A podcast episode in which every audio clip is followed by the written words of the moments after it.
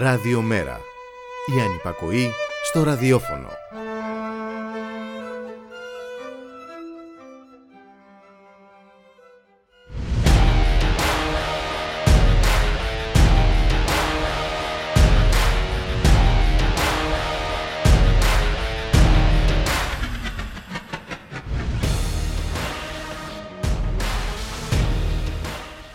Μας εκπαιδεύουν σαν τα ζώα στα τσίρκα. Στην υποταγή, το μαστίγωμα, τη γονικλησία, τους ακροβατισμούς, το φτιασίδωμα. Μας εκπαιδεύουν να συμβιβαζόμαστε με όλο και λιγότερα, να προσαρμόζουμε τις δικές τους ανάγκες στις δικές μας ζωές. Με το πρόσχημα κάποιας αναγκαιότητας κάθε φορά να σώσουμε τη χώρα, να σώσουμε την οικονομία, να προφυλάξουμε τους γύρω μας. Τώρα μας ζητάνε να υπερασπιστούμε τις ευρωπαϊκές αξίες, ποιες άραγε, με έναν απλό κατά αυτούς τρόπο, συνηθίζοντας στο κρύο. Και εμείς μοιάζουμε ανίκανοι να δραπετεύσουμε από το τσίρκο, δεχόμαστε την άγρια βεβαιότητα του γνωστού, γιατί ίσως φοβόμαστε την αβεβαιότητα του άγνωστου. Απορώντας κάθε φορά για τη νέα αγριότητα, έτοιμοι πάντα να αποθεώσουμε, αλλά και να αποκαθιλώσουμε, να δεχθούμε αβασάνιστα νόμους και τσιτάτα. Το είχε πει ο ποιητής. Πάρτε μαζί σας νερό, το μέλλον μας θα έχει πολύ ξηρασία. Ελευθερία ανάπηροι πάλι σουτάζουν. Ο Μιχάλης Κατσαρός μας αποχαιρέτησε μια μέρα σαν κι αυτή το 1998.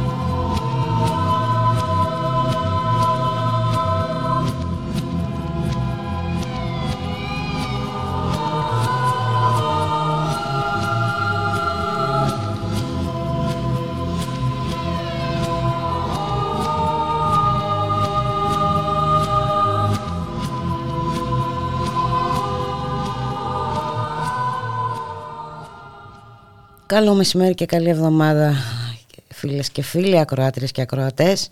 Είστε συντονισμένοι στο radiomera.gr, το στίγμα της μέρας. Η ώρα είναι μία και έξι πρώτα λεπτά. Καλωσορίζουμε τον Μιχάλη Κρυθαρίδη, εκπρόσωπο τύπου του Μέρα 25. Μιχάλη, καλό μεσημέρι.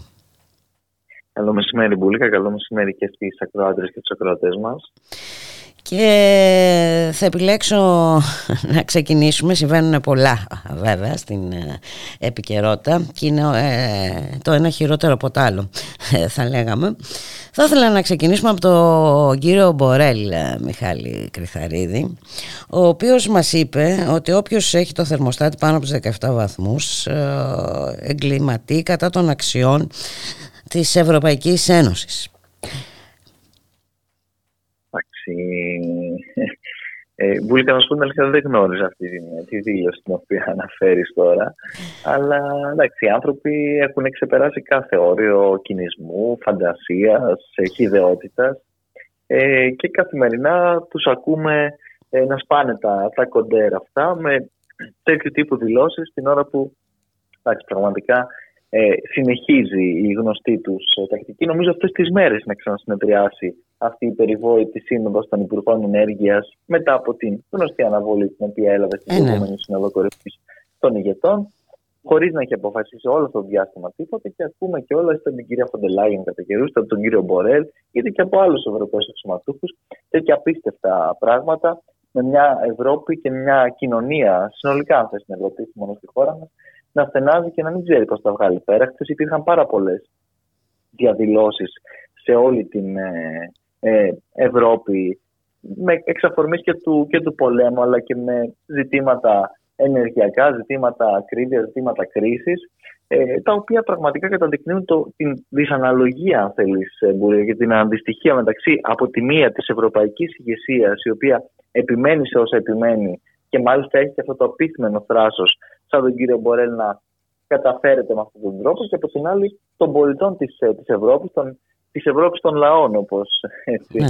συχνά να λέμε, η οποία δεν έχει ε, καμία τέτοια αίσθηση, η οποία ακριβώς ακούει διαφόρους τέτοιους τύπους, οι οποίοι κιόλας δεν έχουν εκλεγεί πουθενά που έτσι είναι διορισμένοι σε αυτά τα όργανα και δεν λογοδοτούν σε κανέναν, να τους κουνάνε με αυτόν τον τρόπο ε, το δάχτυλο. Την ώρα που επίσης πολλές φορές έχουμε ακούσει πως αυτό το κόστος θα το επομιστούν και θα κληθούν να το πληρώσουν οι πολίτες της Ευρώπης.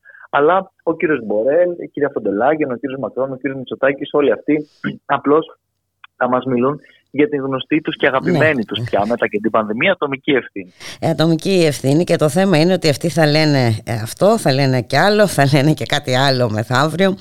Ε, όσο δεν υπάρχουν έτσι σοβαρές ε, αντιδράσεις, αντιστάσεις ε, ικανές έτσι να τους ε, του, τουλάχιστον να είναι ε, πιο φίδωλοι ε, είναι πραγματικά δεν ξέρω ε, είναι, δεν είναι κάτι τωρινό πάντως.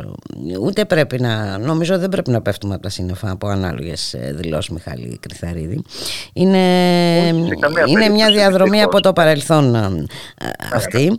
Ε, απλά έχουμε φτάσει σε ένα θα έλεγα εντελώς οριακό σημείο με όλα αυτά που συμβαίνουν και κάποια φορά θα πρέπει να μιλήσουμε και για τις περιβόητες ευρωπαϊκές αξίες αλλά να τις δούμε ας πούμε στην περίπτωση του Μουντιάλ ε; γιατί όχι.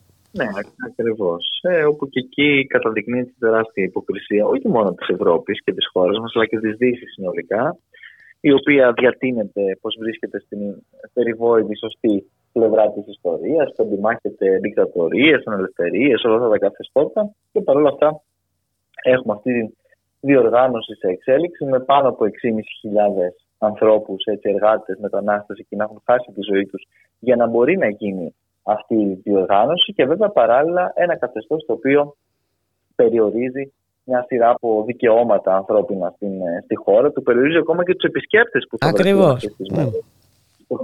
Ε, στο, στη συγκεκριμένη διοργάνωση και γι' αυτό το λόγο κιόλας εμείς προφανώς και ο, ο τομέας του πολιτισμού του κόμματός μας αλλά και η νεολαία έχει βγει ήδη στηρίζοντας ε, το, το, το μποϊκοτάζ επί της ουσίας ε, μπουλικα αυτής της, ε, της διοργάνωσης. Και έχει μια σημασία και μια αξία όλο αυτό διότι έχουμε ακούσει και κάποιες φήμες ή κάποιες σκέψεις εν πάση περιπτώσει για την ε, απόφαση, για την πρόθεση τη της ελληνικής κυβέρνησης μαζί με άλλα καθεστώτα σαν αυτό της Αιγύπτου να αναλάβει ε, την επόμενη σχετική διοργάνωση, κάτι το οποίο βεβαίως ε, απευχόμαστε με όλες, για όλους αυτούς τους, ε, τους λόγους και βεβαίως και αυτή τη στιγμή που είναι σε εξέλιξη όλη αυτή η ιστορία με αρκετά επίσης να, να βγαίνουν ε, παρελκόμενα για το πώς ακριβώς λειτουργεί αυτό το καθεστώς. Υπήρξε μια διαρροή, νομίζω, από παίκτες μιας χώρας ότι έγινε προσπάθεια εξαγοράς τους για να μην χάσει η,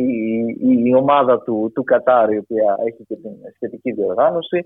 Ακούγονται για πληρωμένους ε, έτσι, φιλάθλους οι οποίοι πηγαίνουν επειδή δεν μπορούν να γεμίσουν τα γήπεδα πραγματικά με αυτούς οι οποίοι... Ε, κάτι μου θυμίζει αυτό για πληρωμένους οπαδούς ε, ναι. ακόμη και σε πολιτικές συγκεντρώσεις τέλος πάντων ε, είναι, είναι πράγματι πολλά τα... Είναι πάρα πολλά Μιχάλη Κρυθαρίδη και βέβαια καταλήγουμε στον κοινό παρονομαστή ε, που δεν είναι άλλο από τα, από τα κέρδη έτσι, κέρδη ε, ο καπιταλισμός, αν θέλει, δεν είναι απλά τα κέρδη. Ναι, ο καπιταλισμός. Ναι. Ε, ωραία. Δεν υπάρχει και κάτι άλλο αυτή τη στιγμή. Ναι, είναι τα κέρδη, είναι η εκμετάλλευση της ε, ανθρώπινης εργασίας και του, του πόνου. Ε, διότι εδώ μιλάμε τώρα για ανθρώπους όπου άκουσαν, άκουσαν, ε, που, είχαν, που ξέραν ότι είχαν χρέη στις χώρες τους και τα λοιπά και κατά αυτόν τον τρόπο ουσιαστικά τους εξανάγκασε σε αυτή την εργασία και μιλάμε τώρα για μια εργασία κυριολεκτικά μέχρι τελικής πτώσεως ναι, και Μιλάμε για 6.500 νεκρούς. Ναι, ναι. Τουλάχιστον. Τώρα αυτά Τουλάχιστον. Ναι, εντάξει, ναι. Άρα καταλαβαίνουμε και, και πόσο ακόμα ε, μπορεί να είναι αυτό το, το εύρος ε, δυστυχώς. Ναι, ε, έτσι έχουν τα πράγματα. Να έρθουμε εδώ στα δικά μας. Ε, από πού να ξεκινήσουμε; Να ξεκινήσουμε από, το, από τον προϋπολογισμό. Ε, σήμερα κατατίθεται κάτι θέλει να δώσει έτσι, προφανώς έρχονται και εκλογές. ναι, ναι. ναι, ναι προεκλογικός προϋπολογισμός αλλά πάλι μπουλικα χωρίς ε, ε, χωρίς να αξίζει αν θες ούτε το, το χαρτί πάνω στο οποίο γράφηκε και προμηνύοντας επί της ουσίας και με διάφορους τρόπους και τα όσα έρχονται μετά. Διότι ξέρουμε πολύ καλά ότι μέχρι τις εκλογές ε, η, η πολιτική, η κοινωνική και οικονομική πραγματικότητα θα πάει ως έχει. Όχι ότι είναι καλή αυτή η πραγματικότητα, αλλά εν πάση περιπτώσει δεν θα υπάρξουν μεγάλες διακυμάνσεις όσον αφορά ενδεχομένως ε, το να πάρθουν πίσω κάποια πράγματα από τις διάφορες ε, που έχουν γίνει, το να υπάρξει μια νέα αφέμαξη της ε, της κοινωνίας. Την ώρα που βέβαια εντάξει ούτως ή άλλως έχουμε τα γνωστά δεδομένα του πληθωρισμού και όλης αυτής της κατάστασης που με τον ένα ή με τον άλλο τρόπο πάλι αφαιρμάζουν την, ε, την κοινωνία και ιδιαίτερα τους ε, φτωχότερους. Σε κάθε περίπτωση προσπαθούν να γλυκάνουν έτσι κατά το κοινό λεγόμενο το, το χάπι, να το, να το χρυσώσουν από την πλευρά της κυβέρνησης με ε, κάποια μικρό κάποιες μικροπαροχές, κάποια μικροεπιδόματα. Διά, διάβαζα το, το, το Σαββατοκύριακο, φαντάζομαι το δείτε και εσύ, ότι υπάρχει μια συζήτηση για ένα ακόμα βάουτσερ και μια επιταγή έτσι, για τα τρόφιμα, για τα σούπερ μάρκετ για το πρώτο τρίμηνο του 2023, προφανώς καθόλου τυχαία το πρώτο τρίμηνο του 2023, γιατί μετά θα γίνει εκλογές, ε, της τάξης των 100 ευρώ. Έτσι, μιλάμε για, για την κυβέρνηση αυτή και, και την, την παράταξη αυτή που μας έλεγαν να μην γίνει η χώρα οτιδήποτε, εν πάση περιπτώσει, ε, από τον τρίτο κόσμο ή από οτιδήποτε άλλο και κυριολεκτικά έχει καταντήσει όλη την κοινωνία λόγω των πολιτικών. Αυτών που ασκούσε όχι μόνο η σημερινή κυβέρνηση αλλά όλα αυτά τα χρόνια της φτωχοποίηση να ζουν με κουπόνια σε όλα τα, τα επίπεδα, είτε σε επίπεδο ε, θέρμανσης, είτε σε επίπεδο διατροφής, είτε σε επίπεδο ε, ό,τι μπορούμε πραγματικά πλέον να, να φανταστούμε και φαίνεται πως αυτό επεκτείνεται και ε, σε αυτό το επίπεδο. Άρα, μάλλον μπουλικά, φαντάζομαι εγώ και εικάζω, πως το καλάθι του νοικοκυριού του κ. Γεωργιάδη, όντως και σύμφωνα με τις κυβερνήσεις, τις εκτιμήσεις της κυβέρνησης, πήγε ε, για, για βρούγο. Ναι, ε, άπατο. Δεν λειτουργήσε. Και μιας και λέμε για τρόφιμα και τα λοιπά, αξίζει να μιλήσουμε για τα κέρδη έτσι, των σούπερ μάρκετ. Λοιπόν, οι πρώτες έξι αλυσίδες ελέγχουν πάνω από το 90% της αγοράς.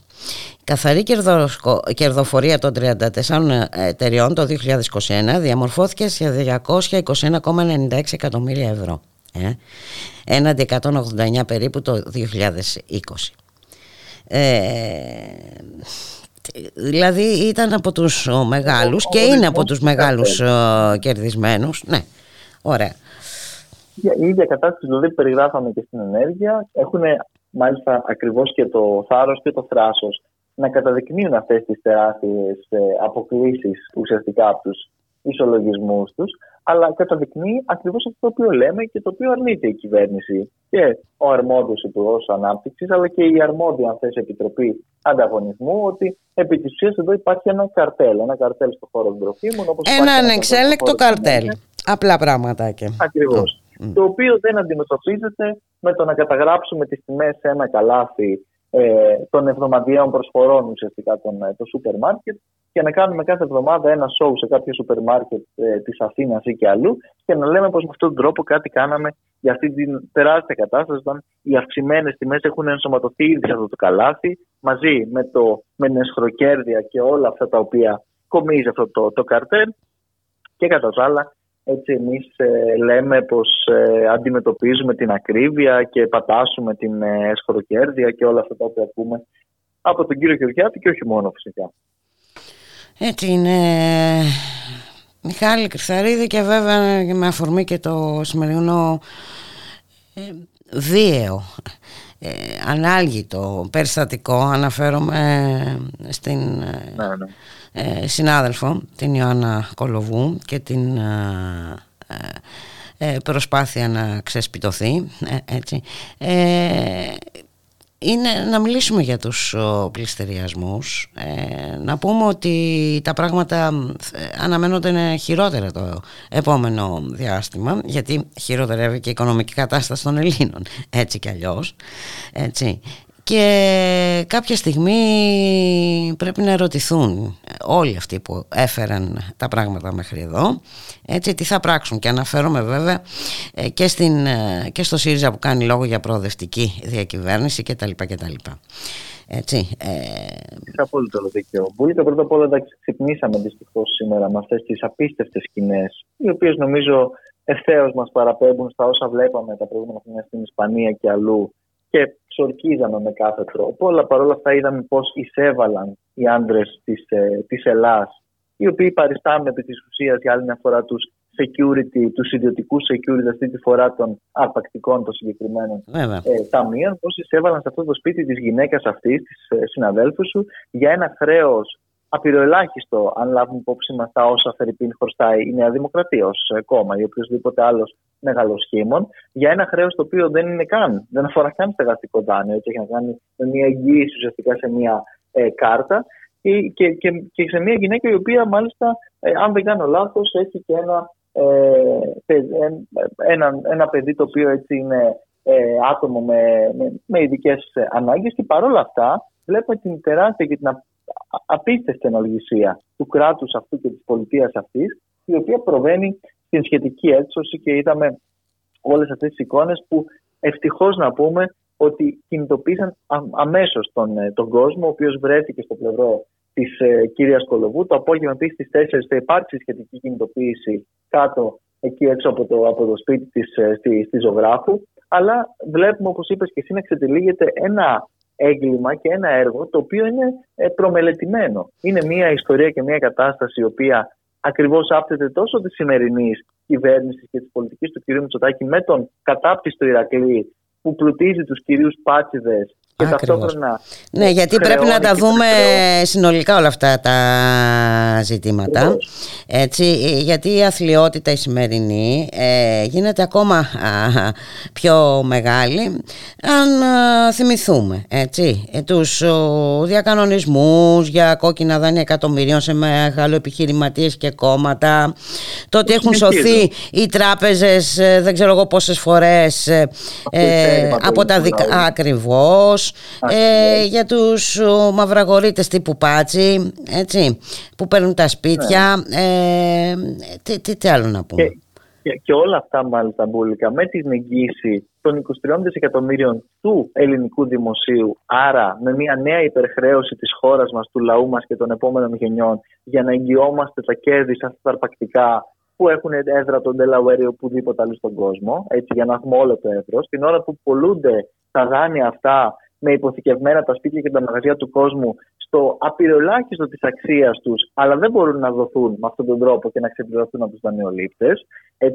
Και την ώρα που επίσης ε, όλα αυτά ουσιαστικά συνιστούν επιταγές της ολιγαρχίας ντόπιας και ξένης, αλλά και της Τρόικας. Και κατά τα άλλα, ακούμε τόσο από την Νέα Δημοκρατία όσο και από το ΣΥΡΙΖΑ ότι βγήκαμε τα μνημόνια, την ενισχυμένη υποπτία και όλα τα σχετικά. Και βέβαια εδώ, όπως είπες ε, και εσύ, είναι πολλές οι ευθύνες και, και πρέπει να υπάρχουν και σαφείς απαντήσεις από την πλευρά τη εξωματική αντιπολίτευσης. Ναι, γιατί είδαμε και την ε, κυρία Γεροβασίλη σήμερα, είχε πάει η συμπαράσταση. Τον κύριο Χαρίτη, νομίζω. Ναι, ναι, ναι, δεν ξέρω. Ε, ε, την κυρία Γεροβασίλη είδα σε εικόνες. Ε, ναι, να ναι, μιλήσουμε ναι. λίγο επί της ουσίας, ας πούμε. Ναι.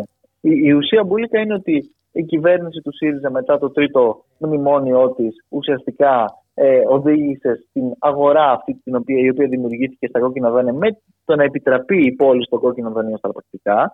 Είναι αυτή η οποία επίσης τότε για να εμποδίσει το κίνημα το οποίο αναπτύχθηκε ε, στα ειρηνοδικεία και στα συμβολογραφία θέσπισε τους ηλεκτρονικούς πληστηριασμούς και δεν έμεινε μάλιστα μόνο εκεί. Πήγε ακόμα ένα βήμα παραπέρα, θεσπίζοντας και το ιδιώνυμο για όσους αντιστέκονταν σε αυτή την ε, αθλειότητα και σε αυτή την απίστευτη κατάσταση. Άρα, καλά τα λέει σήμερα η κυρία Γεροβασίλη και ο κύριος ε, Χαρίτης και οποιοδήποτε έξω από το σπίτι της κυρίας Κολοβού. Αλλά εδώ οι ευθύνες δεν βαρύνουν μόνο τον κύριο Μητσοτάκη και την κυβέρνησή του. Βαρύνουν ακριβώς και την διαχείριση που έκανε ο ΣΥΡΙΖΑ. Και εγώ θα σου πω ότι μπορεί να ε, ακούσουμε τα γνωστά του ότι ήταν αναγκασμένοι με την Τρόικα, με τα μνημόνια, με όλα αυτά που ακούμε, να μας πει συγκεκριμένα και σαφώς για το τι θα γίνει στην προοδευτική του τη λεγόμενη διακυβέρνηση. Αν θα καταργήσει όλους αυτούς τους νόμους που ο ίδιος θέσπισε και ψήφισε, αν θα καταργήσει τον Ηρακλή, αν θα καταργήσει ε, αυτές τις εγγυήσεις που έχει δεσμευτεί ο κ. Μητσοτάκης στα τακτικά ταμεία, ότι δεν αρκούν, ξαναλέω, έτσι τα διάφορα ε, λόγια και διακηρύξεις, όταν επί της ουσίας πρόκειται για μια πολιτική ε, συνέχεια σε αυτές τις ίδιες δυστυχώς εξαιρετικά απάνθρωπες, όπως είδαμε σήμερα, ε, πολιτικές. Ναι, έτσι είναι, ε, Μιχάλη και βέβαια δεν ξέρω, ε, κάθε φορά πρέπει να, όλο, κάθε φορά πέφτουμε και από τα σύννεφα, πέφτουν κάποιοι. Έτσι αναφέρομαι στην ναι. Ε, υπόθεση της Κιβωτού. Εμείς δεν ναι. θα μιλήσουμε ούτε ως εισαγγελείς, ούτε ως δικαστή, δικαστές, ούτε ως δεν ξέρω εγώ τι. Αλλά... Δεν είναι και η δουλειά μας αυτή. Ναι, ναι, ακριβώς δεν είναι αυτή η δουλειά μας. Ε, μπορούμε όμως να μιλήσουμε ε, για ένα κράτος που απουσιάζει από παντού. Έτσι, όχι μόνο από τα παιδιά. Ε, δηλαδή. ε, απουσιάζει από παντού. πλέον και θέλει να φύγει και εντελώς, έτσι, να απουσιάσει τελείως σε ό,τι αφορά την παιδεία, σε ό,τι αφορά την υγεία. και μοιάζει τελείως υποκριτικό τώρα να περνάς διάταξη καταργώντας το τεκμήριο αθωότητας για σε αυτούς που είναι υπόλογοι για δικήματα κατά, για κακοποίηση των ε, παιδιών. Ε, ναι, είναι, είναι παράλογο όλο, αυτό. Ε. Είναι παράλογο και είναι και επικίνδυνο μπουλικά, διότι στο, στο τελευταίο που αναφέρεις στη διάταξη αυτή να πω ότι ανοίγει την, την, την κερκόπορτα για δεν ξέρουμε κι εγώ τι άλλου τύπου περιορισμό των δικαιωμάτων και μιλάμε τώρα για, για, για πλήρη καταπάτηση του τεκμηρίου τη αθωότητα. Και είναι άλλο το πώς ακριβώς διώκεται και οφείλει να διώκεται το έγκλημα. Είναι κάτι τελείως διαφορετικό. Ακριβώς. Και άλλο το πώς προστατεύονται ε, οι κατηγορούμενοι με τα δικαιώματά τους. Και ένα άλλο ζήτημα επίσης που σωστά θέτεις είναι και οι ευθύνε της πολιτείας συνολικά για το πώς έχει απεκδηθεί τον αρμοδιοτήτων της όσον αφορά την προστασία των παιδιών, την προστασία της ανηλικότητας, το πώς ουσιαστικά δεν υπάρχει κοινωνική πρόνοια μετά από, τα, από όλη αυτή τη γνωστή μας μνημονιακή και όχι μόνο διαδικασία, που έχουν όλα παραδοθεί με τον ένα με τον άλλο τρόπο σε ιδιώτες, σε ΣΔΙΤ, σε ε, εκκλησίες, ΜΚΟ ή δεν ξέρω και εγώ τι άλλο. Και έχουμε μια κοινωνία η οποία πέφτει από τα σύννεφα, τα είχαμε και ένα μηντιακό σύστημα το οποίο στήριξε πάρα πολύ το τα έργα και τις μέρες ε, της Κιβωτού, αλλά δεν είναι θέμα μόνο Κιβωτού. Ναι, δεν είναι θέμα Κιβωτού και ε, εντάξει, το θέμα είναι ότι δεν μπορεί να ε, τα παιδιά να αντιμετωπίζονται με όρους ο, φιλανθρωπίας από κάποιους. Εν πάση περιπτώσει και κάποιοι ναι, να αναλαμβάνουν ένα έργο που δεν θα έπρεπε να είναι δικό τους. Έτσι. Έτσι. Είναι, είναι αποκλειστική και που φαίνονται τελικά και όλα σε μπουλικα αν θέλεις και ε, ανάξει το λιγότερο, επικίνδυνη ε, το περισσότερο να το διεκπαιρεώσουν. Είναι αποκλειστική ευθύνη της ίδιας της πολιτείας, του κράτους, της ε, ε, κοινωνίας αν θέλεις, αυτή, οι, αυτές οι λειτουργίες και οι δομές της κοινωνικής πρόνοιας επί της ουσίας και αυτό ε, για μας είναι και το, το πολιτικό ζήτημα το οποίο δεν θα αναδεικνύεται. Και, ναι, και, ναι, και δεν είναι μόνο οι δομές, είναι και το θέμα της υιοθεσίας, είναι, είναι πολλά τα ζητήματα, ε, η οποία ε, είναι πάρα πολύ δύσκολη. Εν πάση περιπτώσει, ε, τα, τα, τα, ιδρύματα δεν είναι και ο καλύτερος τρόπος για να μεγαλώνει ε, ένα παιδί Μιχάλη Κρυθαρίδη. Και αυτή τώρα η ευαισθησία, η επιλεκτική, ε, δεν ξέρω, με εκνευρίζει πάρα πολύ, γιατί να δούμε πώς φέρεται αυτή η κοινωνία, αυτή η πολιτεία στα παιδιά. Τι, τα παιδιά που φτωχοποιεί, έτσι, τα παιδιά ε, που τους στερεί βασικά ε, εφόδια για το μέλλον. Ε. Ναι, ναι, ακριβώς. Μα είναι πολύ σωστά λες η ίδια πολιτεία αυτή η οποία θέτει σε αυτά τα, τα παιδιά μια σειρά από ταξικούς φραγμούς. Έτσι, η ίδια πολιτεία η οποία τα αφήνει απροστάτευτα και βορρά τον κάθε ε, φορέα ε, ελεημοσύνης, ο οποίος δεν έχει να κάνει κιόλας και με την πραγματική έτσι, διάσταση του να προασπίσει την ανηλικότητα και όλα αυτά τα οποία ξαναλέω είναι αποκλειστική και θα έπρεπε να είναι στην αποκλειστική ευθύνη της, ε, της πολιτείας και του κράτους. Και βέβαια είναι η ίδια ε, η πολιτεία αυτή η οποία με τον ένα με τον άλλο τρόπο δίνει, α, α, απεκδίεται ξαναλέω όλων των αρμοδιοτήτων του ρόλου και των ευθυνών της με μια σειρά από πρακτικές είτε ε, είτε πρακτικές ε, φιλανθρωπίες, είτε πρακτικές οποιοδήποτε άλλου, όταν, ξαναλέω, δεν είναι ο ρόλος και ο λόγος και η δουλειά ούτε της ε, ΜΚΟ, ούτε της Εκκλησίας, του κανενός. Ε, υπάρχει, υπάρχουν έτσι, έργα της ΜΚΟ τα οποία είναι ε, άξια λόγου, αν θέλεις, και έχουμε δει ακριβώς και στο προσφυγικό πώς έχουν υποκαταστήσει την πολιτεία, διότι η ίδια η πολιτεία και η εγκληματή είναι αυτή η οποία όχι απλώς απεκδίεται των ευθυνών της, αλλά διαπράττει τα εγκλήματα που καταγγέλλονται. Από την άλλη, όμως, σε κάθε περίπτωση όλα αυτά είναι και πρέπει να είναι ε, υπό την ευθύνη ε, του, του κράτους και της πολιτείας. Δεν μπορούμε να περιμένουμε και, να, και, και δεν πρέπει κιόλας μετά να πέφτουν τα σύννεφα όταν βλέπουμε τέτοιες ε, ιστορίες και καταστάσεις.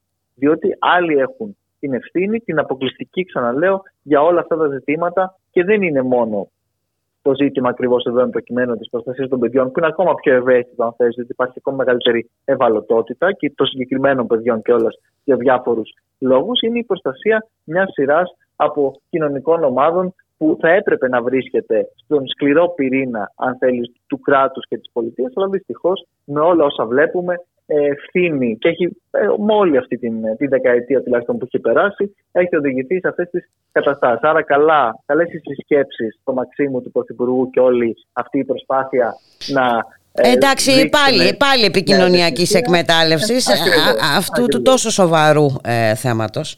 Γιατί, όπως είπες και εσύ, αφορά ε, ευάλωτη κατηγορία, αφορά παιδιά. Ναι, ακριβώς, ακριβώς.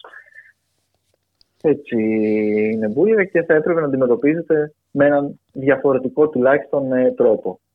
Ε, και ποιο, ε, αυτή η κυβέρνηση που πραγματικά δεν ξέρω αν υπάρχει προηγούμενο δηλαδή, και με, κάθε φορά αποκαλύπτεται και κάτι χειρότερο σε ό,τι αφορά, σχετικά με τις παρακολουθήσεις και τις υποκλοπές και τα λοιπά Μιχάλη Κρυθαρίδη και πραγματικά ναι, είναι αδιανόητο ότι αυτή ακριβώς η κυβέρνηση με όσα όλα έχει κάνει παραμένει στη θέση της δεν ξέρω αυτό ξεπερνά τη δική μου τουλάχιστον λογική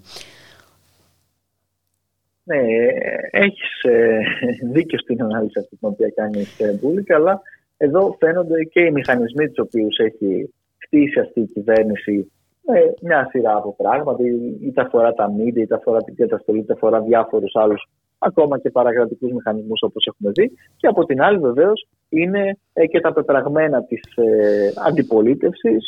Και βεβαίως αναφέρομαι στην πρόσωπα κυβερνητική εμπειρία της εξωματική αντιπολίτευσης, αλλά και του Πασόκ Φινάλ που διεκδικούν υποτίθεται έτσι μαζί την ε, ε, εξουσία σε απάντηση στα όσα κάνει ο κ. Μητσοτάκης και η κυβέρνησή του, τα οποία δεν μπορούν και αυτά με το πρόσφατο προηγούμενο και τα όσα έχουμε δει να πείσουν και να φανούν πιστικά στον, ε, στον κόσμο. Έναν κόσμο ο οποίος ε, από τότε, από το 2015 ουσιαστικά και, και έπειτα, ε, σε μεγάλο βαθμό ε, αμφισβητεί όλα όσα συμβαίνουν και δεν μπορεί να εμπιστευτεί, διότι πολύ απλά ε, είδε την, την κατάληξη τότε με τα γνωστά δραματικά επακόλουθα, τα οποία επί της βλέπουμε και σήμερα, Μπουλίκα. Δηλαδή αυτό το οποίο συζητάγαμε πριν για την κυρία Κολοβού και όλα αυτά τα, αυτές οι καταστάσεις οι οποίες διαδραματίζονται είναι μια συνέχεια, ξαναλέω, αυτών των ίδιων πολιτικών που οδηγούν με τον ένα ή με τον άλλο τρόπο και τον κόσμο στην απαξίωση της ε, πολιτικής εν γέννη, αλλά βεβαίως και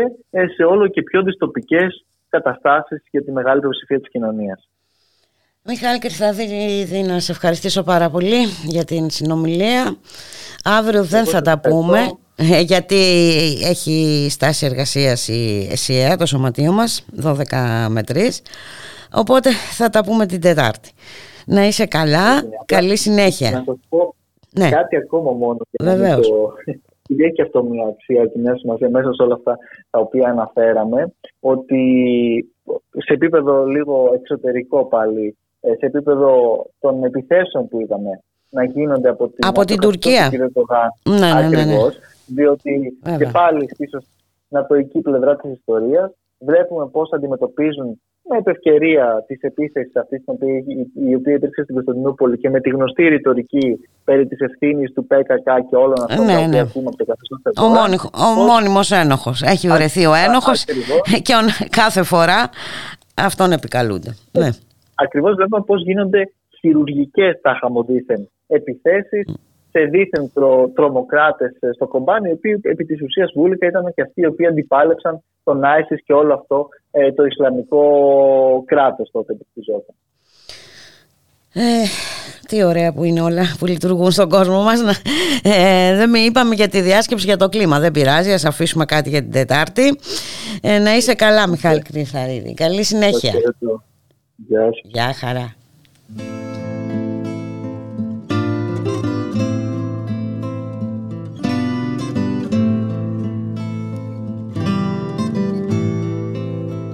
Στις φλέβες μου είσαι η φλόγα. Κι ο αέρας στη σάρκα μου καίει Στο νερό την άγνωστη χώρα.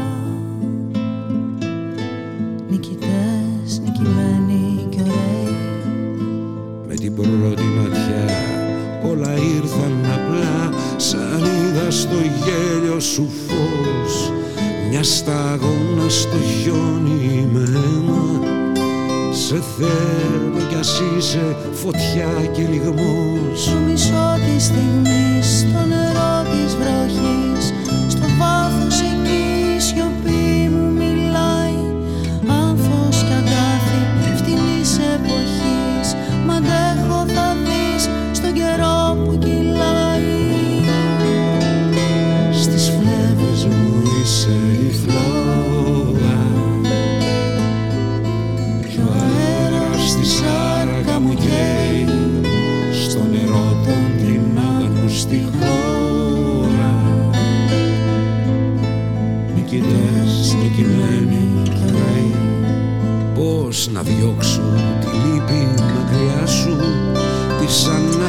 ανάσας μου να σου δώσω την πνοή σε τέτοιο καιρό καραβάκι μικρό πως να σωθείς στον πολλών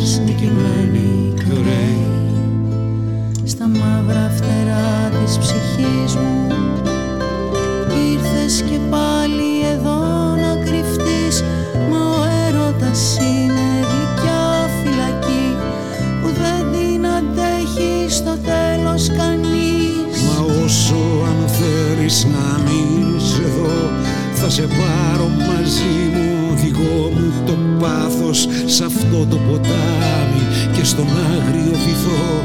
Κι ας ξέρω πως ήτανε όλα ένα λάθος.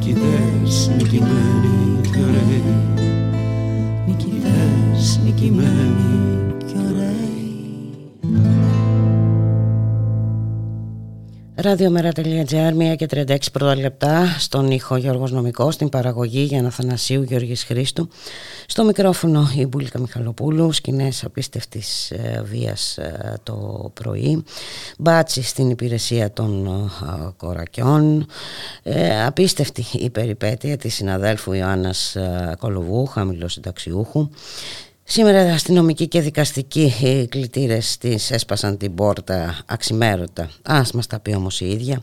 Γεια σου Ιωάννα, είναι, είναι πολύ δύσκολο. Ε, είναι, είναι, είναι. Είναι δύσκολη. έχω, έχω πολλά, πολλούς φίλους εδώ πέρα, αλληλέγγυους, μέσα στο σπίτι. Πάρα πολλούς που δεν με αφήνουν μόνοι με τίποτα. Αυτό είναι και το θετικό μήνυμα ε, ναι. η Ιωάννα ε, για την περιπέτειά σου διαβάσαμε, είδαμε εικόνες με τσεκούρι ε, ε, σου σπάσαν την πόρτα το πρωί ναι, ναι, έτσι δεν είναι ώρα το πρωί πεντέμιση ώρα το πρωί ήρθαν φαντάζεστε νύχτα νύχτα πάνε αυτοί ε. να κάνουν τις δουλειές τους ναι και για να, βέβαια, ήρθαν, για να σας βρουν για να ε, σε πιάσουν και σένα αλλά και τους αλληλέγγυους στον ύπνο. Ε, σκοπός ναι, ακριβώς, ακριβώς. Ναι, ήταν πολύ έξυπνο, πολύ έξυπνο αυτό που το κάνανε. Και το μεταξύ το, τις 4.30 το απόγευμα θα έχουν από κάτω θα υπάρξει κάτω από το σπίτι μου συγκέντρωση τους λαϊκής, της ενωτικής πρωτοβουλίας για τους ληστηριασμούς και, της, και του ΠΑΜΕ. Θα έρθει το ΠΑΜΕ. Ε, εδώ έγινε ο, ο μαύρος χαμός. Ε, εγώ φρι, ε, ένιωσα φρι, φρικίασα βλέποντας την, την πόρτα να σπάει. Ε, Τι να πω δηλαδή, πώς να το πω τώρα. Ναι. Ε, Ακριβώς, σοκ. την πόρτα. Ναι, ναι. Μπήκε μέσα και με έβγαλε με, τα, με το, πιάνοντας με από το μπράτσο, το οποίο μπράτσο μου είναι πρισμένο τώρα, σκεφτείτε τι δύναμη έβαλε και μαύρο, ε, να με βγάλει έξω στην πόρτα. Ναι. Και, όλα αυτά για... Ναι, για 10.000 ε, χρέος το οποίο δεν υπάρχει. Δεν, στην ουσία δεν χρωστάω τίποτα, το βρήκανε δικηγόροι μου. Δεν χρωστάω απολύτως τίποτα. Είναι, άκυρη, είναι άκυρα όλα αυτά. Αλλά τώρα, άντε να αποδείξεις στο δικαστήριο, που θα πάμε βέβαια, έχουμε ήδη πάει, ότι δεν είσαι ελέφαντας. Άντε να το αποδείξεις. Κάνουμε τώρα αγωγή κατά της τράπεζας, γιατί είναι, είναι άκυρη η διαταγή πληρωμής, είναι άκυρος ο πληστηριασμός. Βρέθηκαν πάρα πολλά λάθη. Βιάστηκαν πολύ, βιάστηκαν να το δώσουν στο φιλαράκι τους. Το, το φιλαράκι τους, ποιο το φιλαράκι τους, ε, σε ποια εταιρεία; Ναι. Υπάρχουν τα στοιχεία. Lotus, Lotus, Lotus ναι, είναι ε, εκμετάλλευση ακινήτων τουριστικών ακινήτων. Τουριστικών τώρα στην Άνω Ηλίσια είναι ότι δίπλα ακριβώς 200 μέτρα πιο πέρα είναι η στάση του μετρό. Ε... Γι' αυτό το δώσαν σε φιλαράκι και δεν το δώσαν σε φαν. Το δώσαν κατευθείαν στο, σε άνθρωπο τους, δικό τους. Τι να λέμε τώρα. Ε, το ε, θέμα είναι ότι... Το σπίτι που ναι, ήταν πολύ παλιό, 50 mm-hmm. ετών είναι ένα σπίτι, μου το είχαν δώσει οι γονείς μου. Χωρίς, το μοναδικό σου σπίτι. Χωρίς... Ναι, ναι, ναι. ναι, ναι, αυτό. Ε, το ένα και μοναδικό έτσι. Ναι. Και ξαφνικά το πήρε, θα, σου λέει, είπαν προφανώς το φιλαράκι, αυτό θα χτυπήσεις, αυτό έχεις δίπλα το μετρό. Ε, τώρα δεν τα ξέρουμε αυτά τα κυκλώματα. Ε, ναι. είναι; Το θέμα είναι πώς τα πολεμάς τα κυκλώματα αυτά. Ε, και ε, το θέμα είναι ακριβώς αυτό όμως πρέπει να μάθουμε να πολεμάμε τα κυκλώματα η Ιωάννα. Να μην αφήσουμε ναι, να φτάσει ο κόμπος στο χτένι, δηλαδή ε, να γίνεται ό,τι είναι δυνατόν για να μην φτάσει, ε, να μην φτάνουμε στους πληστηριασμούς. Πότε όμω εγώ κουράστηκα πια. Κουράστηκα, δεν αντέχω πια. Κουράστηκα. Τώρα αυτή τη στιγμή είναι εδώ, εκτός από τους φίλους εδώ μέσα, είναι και ο, ο κλητήρας στο, στο, στο, μπαλκόνι και περιμένει να καταγράψει τα, Αυτά, δεν ξέρω τι θα γίνει. Τι, τα αντικείμενά σου, έτσι. Πάντως η, η, μεταφορική αρνήθηκε να τα πάρει. Τελικά ματέωσε την... Ε, ναι, η, μετα... η μεταφορική... Όχι, δεν αρνήθηκε. Τη διώξανε, τη διώξε ο, ο διοικητής της αστυνομίας, ο οποίος ήρθε και ο οποίος είναι πολύ φιλάνθρωπος και ψάχνει να μου βρει σπίτι να μείνω. Α, μάλιστα. ναι, ναι, ναι, γι' αυτό. Και είπε για, για απόψε, ας πούμε, ας μείνω εδώ πέρα. Φτιάξαν και την πόρτα πάλι να μείνω εδώ πέρα για απόψη για να, μέχρι να μου βρει σπίτι. Που δεν θα βρει δηλαδή, αλλά τέλος πάντων. Για να κάνει τον καλό. Επειδή του, του επιτεθήκαμε πολύ αγριώ και, και εγώ και βουλευτές και όλοι. Ε, υπήρχε όμως συμπαράσταση, ήταν και βουλευτές και από το ΚΚΕ, ήρθαν και από το ΜΕΡΑ ναι, ναι. και από το Ναι, βέβαια, βέβαια ναι. Ε. Το ΜΕΡΑ ήρθε πρώτος πρώτος. ναι, Ο Κρήτονας. Το πρωί. Ο Κρήτον, ναι, ναι. Ναι, ναι, ναι, ήρθε. Αυτά που λέτε. Ε, το θέμα, Ιωάννα, είναι ότι... Το θέμα είναι να, να, να, φυλαχτούν, να φυλαχτεί ο κόσμος και να μην ξαναγίνει τέτοιο πράγμα. Ναι, και το, το, θέμα, ναι, το θέμα είναι να μιλάμε. Ε, δεν είναι θέμα για το οποίο πρέπει να ντρέπεται κανείς. Αυτοί που τα κάνουν αυτά ε, θα έπρεπε να ντρέπονται. Έτσι, ώστε να, να υπάρχει οργάνωση αλληλεγγύη. Έχει κάνει πολύ καλή η Ενωτική Πρωτοβουλία ναι. κατά των πληστηριασμών. Βέβαια, βέβαια, βέβαια. Με έχει βοηθήσει πάρα πολύ. Πάρα πολύ με έχει βοηθήσει. Και εδώ και η γειτονιά, οι συλλογικότητες του ζωγράφου με βοηθήσαν πολύ. Αλλά σας λέω να γίνει, τουλάχιστον να γίνει μάθημα για τους άλλους, να, να, να, δει, να, δούνε, να δούνε αυτοί οι κυβερνώντες και μη κυβερνώντες και δεν ξέρω ποιοι, ότι τα πράγματα πάνε από το κακό στο χειρότερο. Ε, έπονται χιλιάδες πληστηριασμοί, έπονται.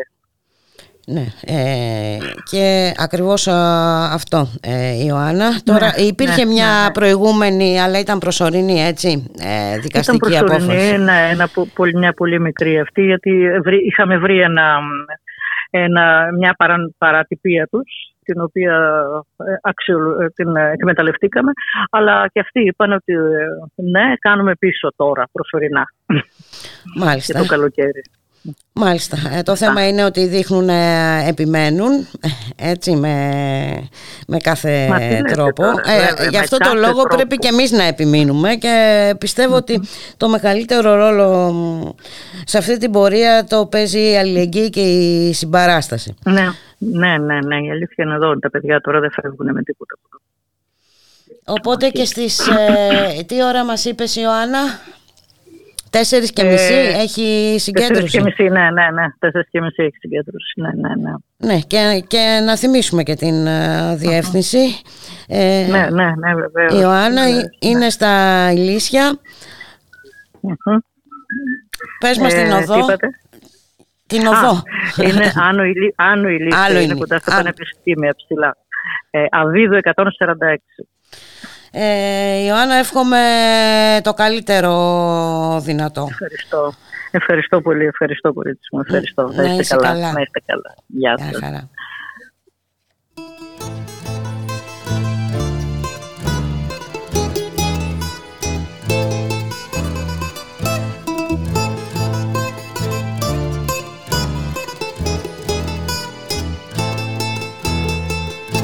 Εγώ με τις ιδέες μου και εσείς με τα λεφτά σας.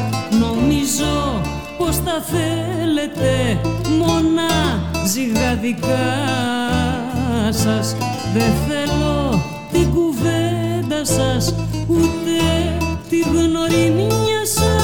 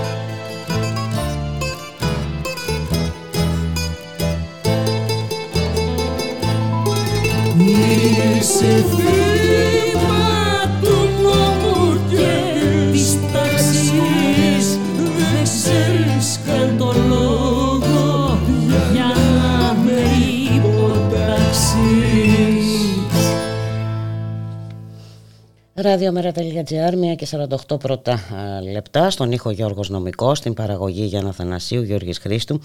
Στο μικρόφωνο η Μπουλίκα Μιχαλοπούλου. Προς κατάργηση ε, το τεκμήριο της α, αθωότητας ε, και μάλιστα ε, με τη συνένεση όλων των κομμάτων της ε, αντιπολίτευσης εκτός από το μέρα 25. Διάταξη λοιπόν ε, στον ε, νέο νόμο για το ποινικό ε, μητρό. Πάμε όμως να συζητήσουμε με τον κύριο Σαράντο Θεοδωρόπουλο, ε, δικηγόρο, μέλος της Κεντρικής Επιτροπής του Μέρα 25. Καλό μεσημέρι κύριε Θεοδωρόπουλε. Καλό σας μεσημέρι, καλή εβδομάδα κυρία Μιχαλοπούλου. Καλή εβδομάδα στους ακροατές σας. Ε, πραγματικά δεν ξέρω ε, που θα οδηγήσει αυτή η νέα διάταξη κύριε Θεοδωρόπουλε γιατί ε, μόνο με τη δημοσιοποίηση των ε, καταγγελιών ή όταν κάποιος ε, θεωρείται υπόλογος, είναι υπόλογος για έγκλημα κατά της ανηλικότητας ε, έτσι, στοχοποιείται ε, πριν καταδικαστεί καν πριν αποφανθεί. Κοιτάξτε. Ε, κάπως έτσι δεν λειτουργεί. Α, Θα σας πω. Θα σας πω. Μέχρι τώρα το ποινικό μητρό ε, περιείχε όλες τις αμετάκλητες καταδικαστικές αποφάσεις έτσι. Ε, και για ένα ορισμένο χρονικό διάστημα όταν υπήρχε μία αναστολή εκτελέσεως δεν εκτελεί το εγγραφόταν απλά στο, ε, στο ποινικό μητρό κλπ. Από εκεί λοιπόν υπήρχε μία ε, ασφάλεια κυρίως για το δικαστήριο όταν έπρεπε αφού είχε καταγνώσει οποιαδήποτε ποινή ε, είχε καταγνώσει οποιαδήποτε ποινή κοίτασε και το δελτίο ποινικού μητρώου για να δει αν είναι υπότροπος ο, υπότροπος ο άνθρωπος ο οποίος δικάζεται και να επιμετρήσει την ποινή. μμμ. Αυτή ήταν η αρχική λειτουργία του ποινικού μητρώου. Από εκεί και πέρα έγινε, γίνεται μια χρήση κατά τις προσλήψεις του ποινικού μητρώου γενικά. Αλλού δικαιολογημένη, αλλού αδικαιολόγητη. Πάντως εγώ στις περισσότερες ιδιωτικές εταιρείες που ξέρω ε, ζητάνε το ποινικό μητρό του ανθρώπου που θα προσλάβουν. Έτσι. Από εκεί και πέρα λοιπόν τι λέμε εμείς; λέμε ότι πρώτα απ' όλα αυτή η αλλαγή της διάταξης είναι ποινικός λαϊκισμός που εκμεταλλεύεται τη δικαιολογημένη ανησυχία για την προστασία της ανηλικότητας με τόσα πράγματα. Για την οποία ε, δεν έχει κάνει τίποτα η πολιτεία. Ναι, αλλά είναι μια ανέξοδη πολιτική. Αυτό ήθελα Αυτό να πω. Καταστολής και ελέγχου, χωρίς διάθεση προστασίας των ανηλίκων και χωρίς στρατηγική πρόσληψη.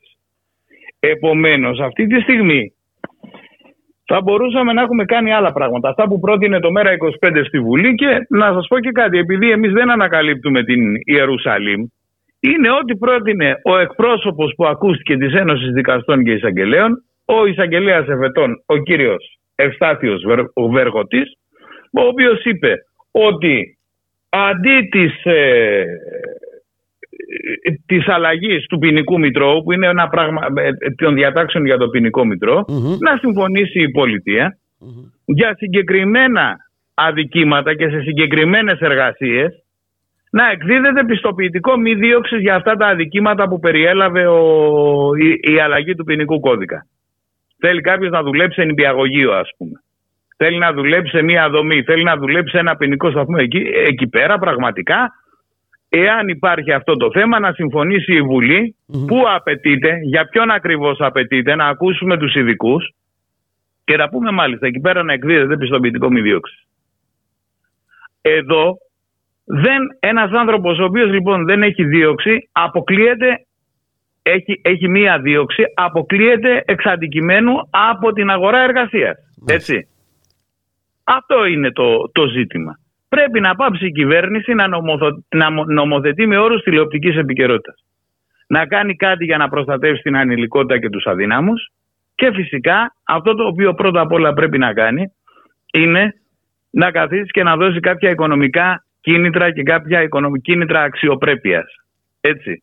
Δηλαδή όλοι έχουμε φρίξει με το θέμα των ε, σεπολίων Όλοι έχουμε φρίξει με το θέμα των σεπολίων Πολύ λίγοι όμως έχουμε φρίξει με το ότι είχε βρεθεί η συγκεκριμένη μητέρα χωρίς πόρους, με πάρα πολλά παιδιά, χωρίς να έχει κάποια ασφάλεια ούτε για την κατοικία τους, ούτε για τη διατροφή των παιδιών της, ούτε για την ένδυση, ούτε για την εκπαίδευσή τους, ούτε τίποτα. Έτσι κυρία Μικαλοπούλη. Μετά είναι πολύ ωραίο όταν υπάρχει εξαθλίωση, κάποιοι άνθρωποι στην εξαθλίωση θα βρεθούν και θα ενδώσουν. Έτσι. Ε, απόλυτα λόγω. Από εκεί, και πέρα, από εκεί και πέρα να κοιτάζουμε να μην έχουμε, να, να κοιτάζουμε να απαγορεύουμε τις τέτοιες εξαθλιωτικές ε, συνθήκες ζωής για οποιοδήποτε συμπολίτη μας. Αυτό μπορούμε να το κάνουμε. Αν το κάνουμε αυτό το πράγμα θα έχουμε ανάγκη από, λιγότερα, από λιγότερους μηχανισμούς καταστολής.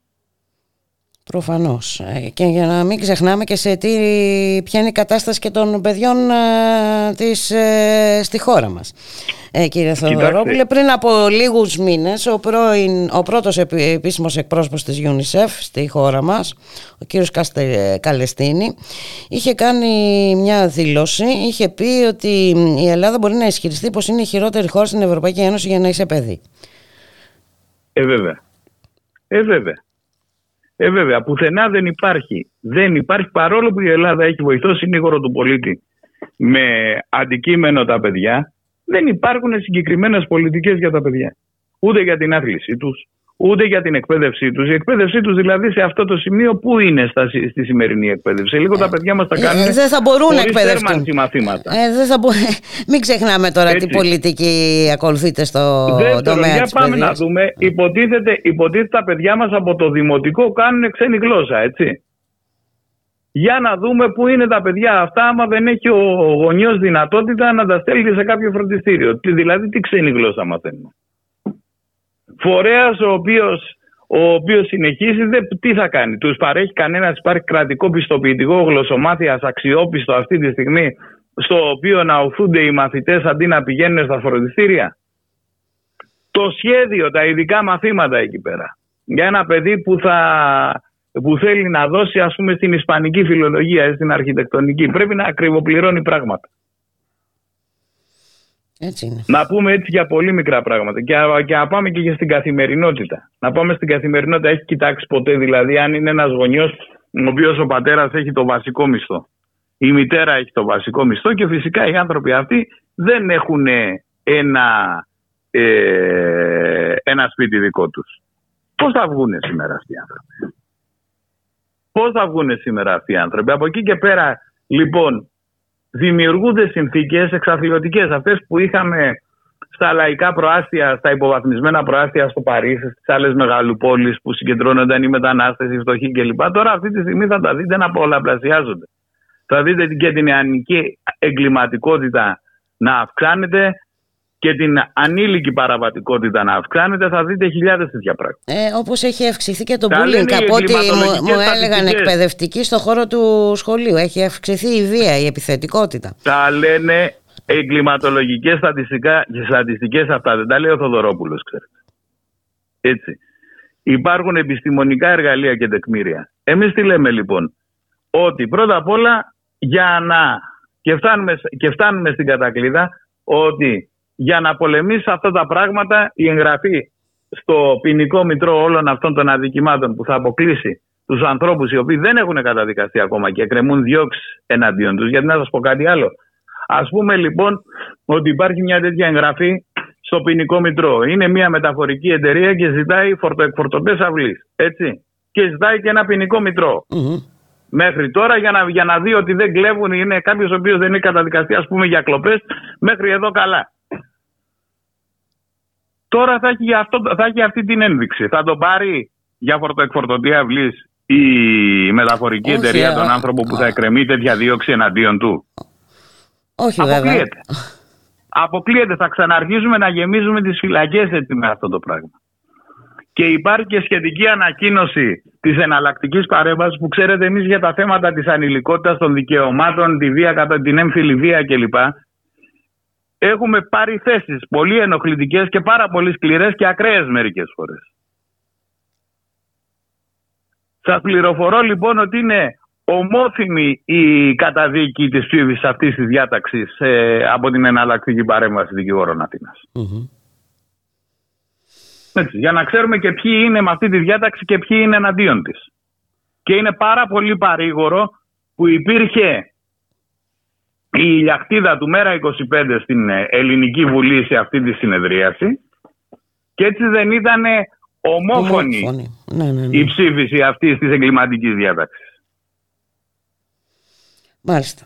Ε, και αυτό ακριβώς όμως, ε, όπως ε, νομίζω ότι είναι αυτό που είπατε στην αρχή, ποινικός λαϊκισμός, έτσι, ε, που ακολούθησε όλη αυτή την, όλο αυτό το διάλογο και, και στη, στη δημόσια σφαίρα.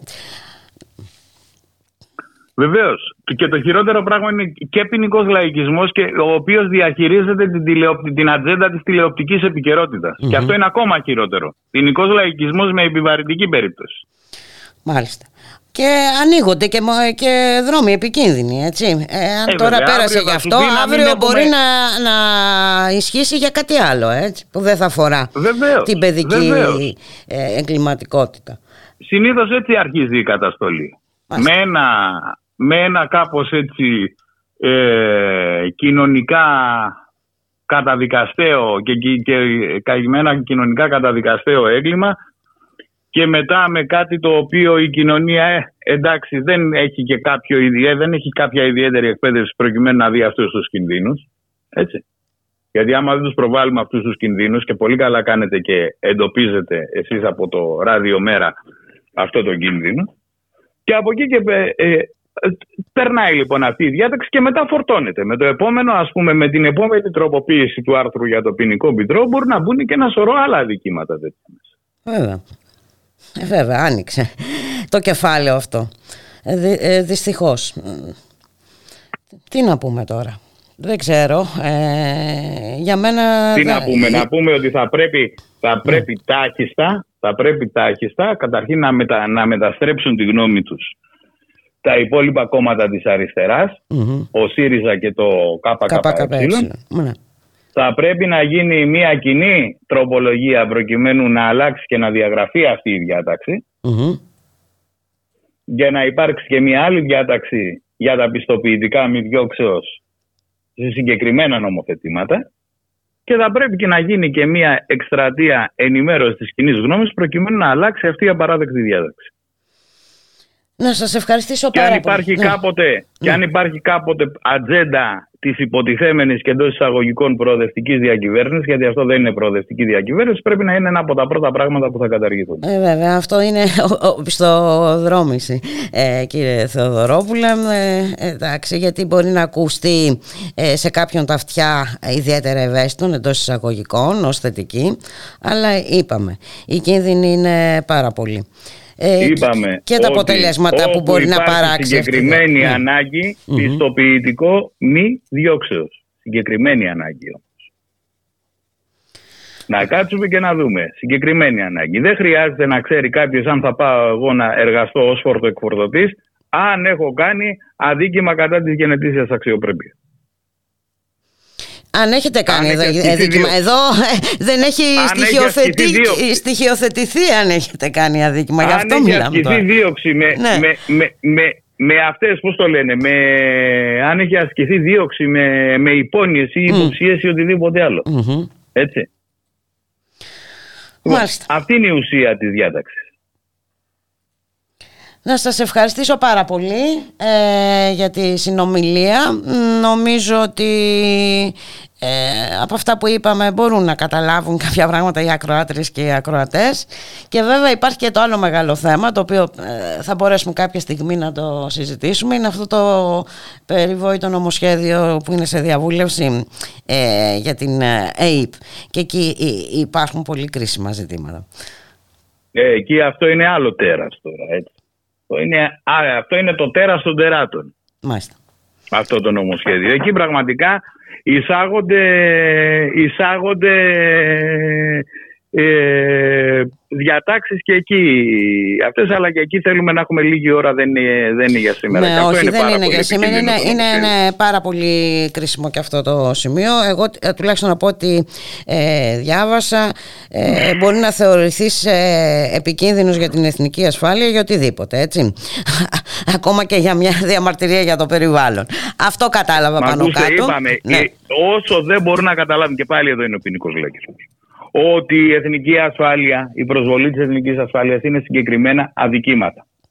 Το είπαμε και στο πόρισμα για, την, για τις υποκλοπές Υπάρχουν τα πρώτα κεφάλαια του ποινικού κώδικα, δηλαδή αυτά που έχουν μέσα, την προδοσία κατά της χώρας, την εσχάτη προδοσία, το κίνδυνο επιβουλής των ορίων, των συνόρων, τη διάδοση μυστικών πληροφοριών. Υπάρχουν αδικήματα μέσα σε αυτό.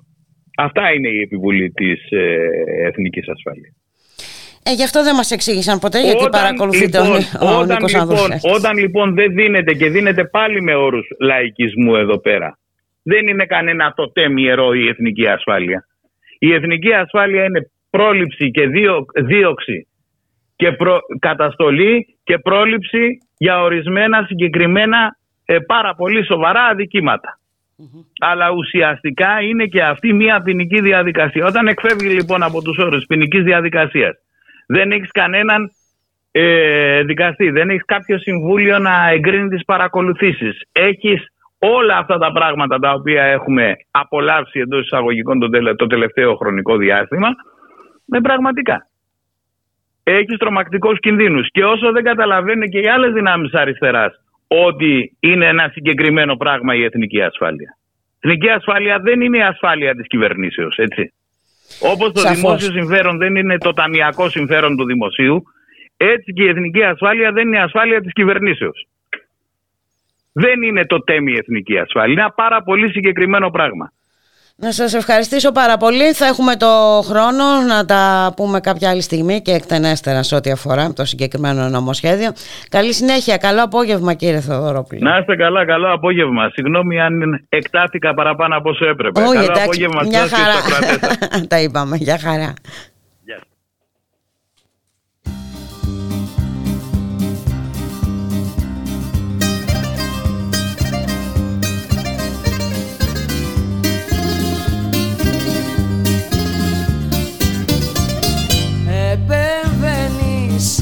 Επεμβαίνεις στη ζωή μου ασυγχώρητα.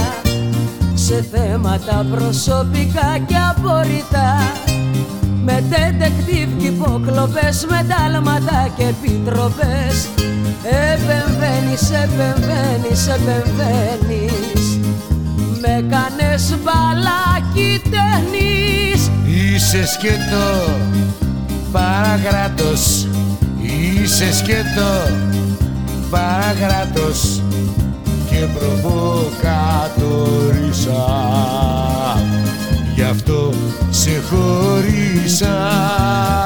Είσαι σκέτο παραγράτος. Είσαι σκέτο παραγράτος και προβοκατορίσα Γι' αυτό σε χωρίσα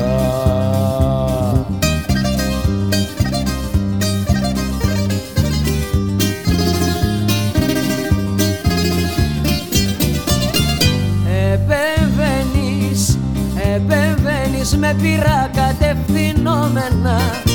Στο σπίτι μου στους φίλους και το κόμενο. Με εντάλματα και σπαστικά με κόλπα τρομοκρατικά επεμβαίνεις, επεμβαίνεις, επεμβαίνεις. Με κάνες μπαλάκι ταινίς Είσαι σκέτο παρακράτος. Είσαι σκέτο παρακράτος. Και προβοκατορίσα Γι' αυτό σε χωρίσα.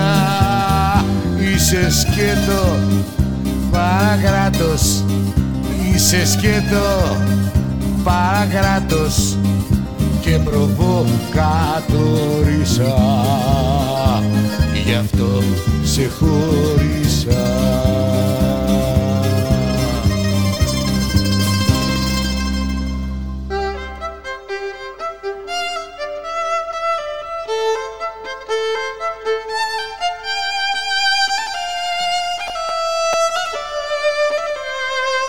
Ραδιομέρα. Η ανυπακοή στο ραδιόφωνο.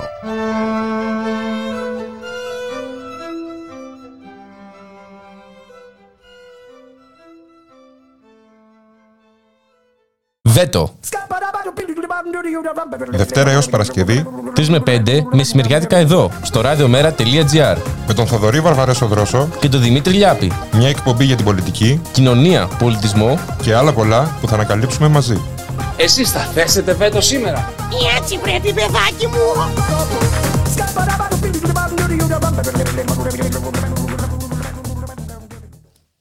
Ραδιομέρα.gr 2 και 8 πρώτα λεπτά στον ήχο Γιώργος Νομικός στην παραγωγή για να Θανασίου Γιώργης Χρήστου στο μικρόφωνο Εμπούλικα Μιχαλοπούλου ε, και την επικαιρότητα έτσι ταλανίζει η υπόθεση με την ε, Κιβωτό.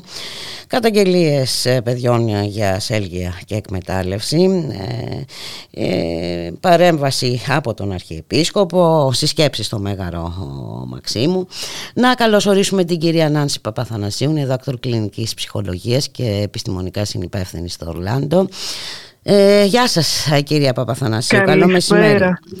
Καλησπέρα και σας ευχαριστώ για την πρόσκληση. Εμείς ευχαριστούμε και διάβασα ένα πολύ ενδιαφέρον άρθρο σας σε ό,τι αφορά τη φιλανθρωπία, ε, κυρία Παπαθανασίου.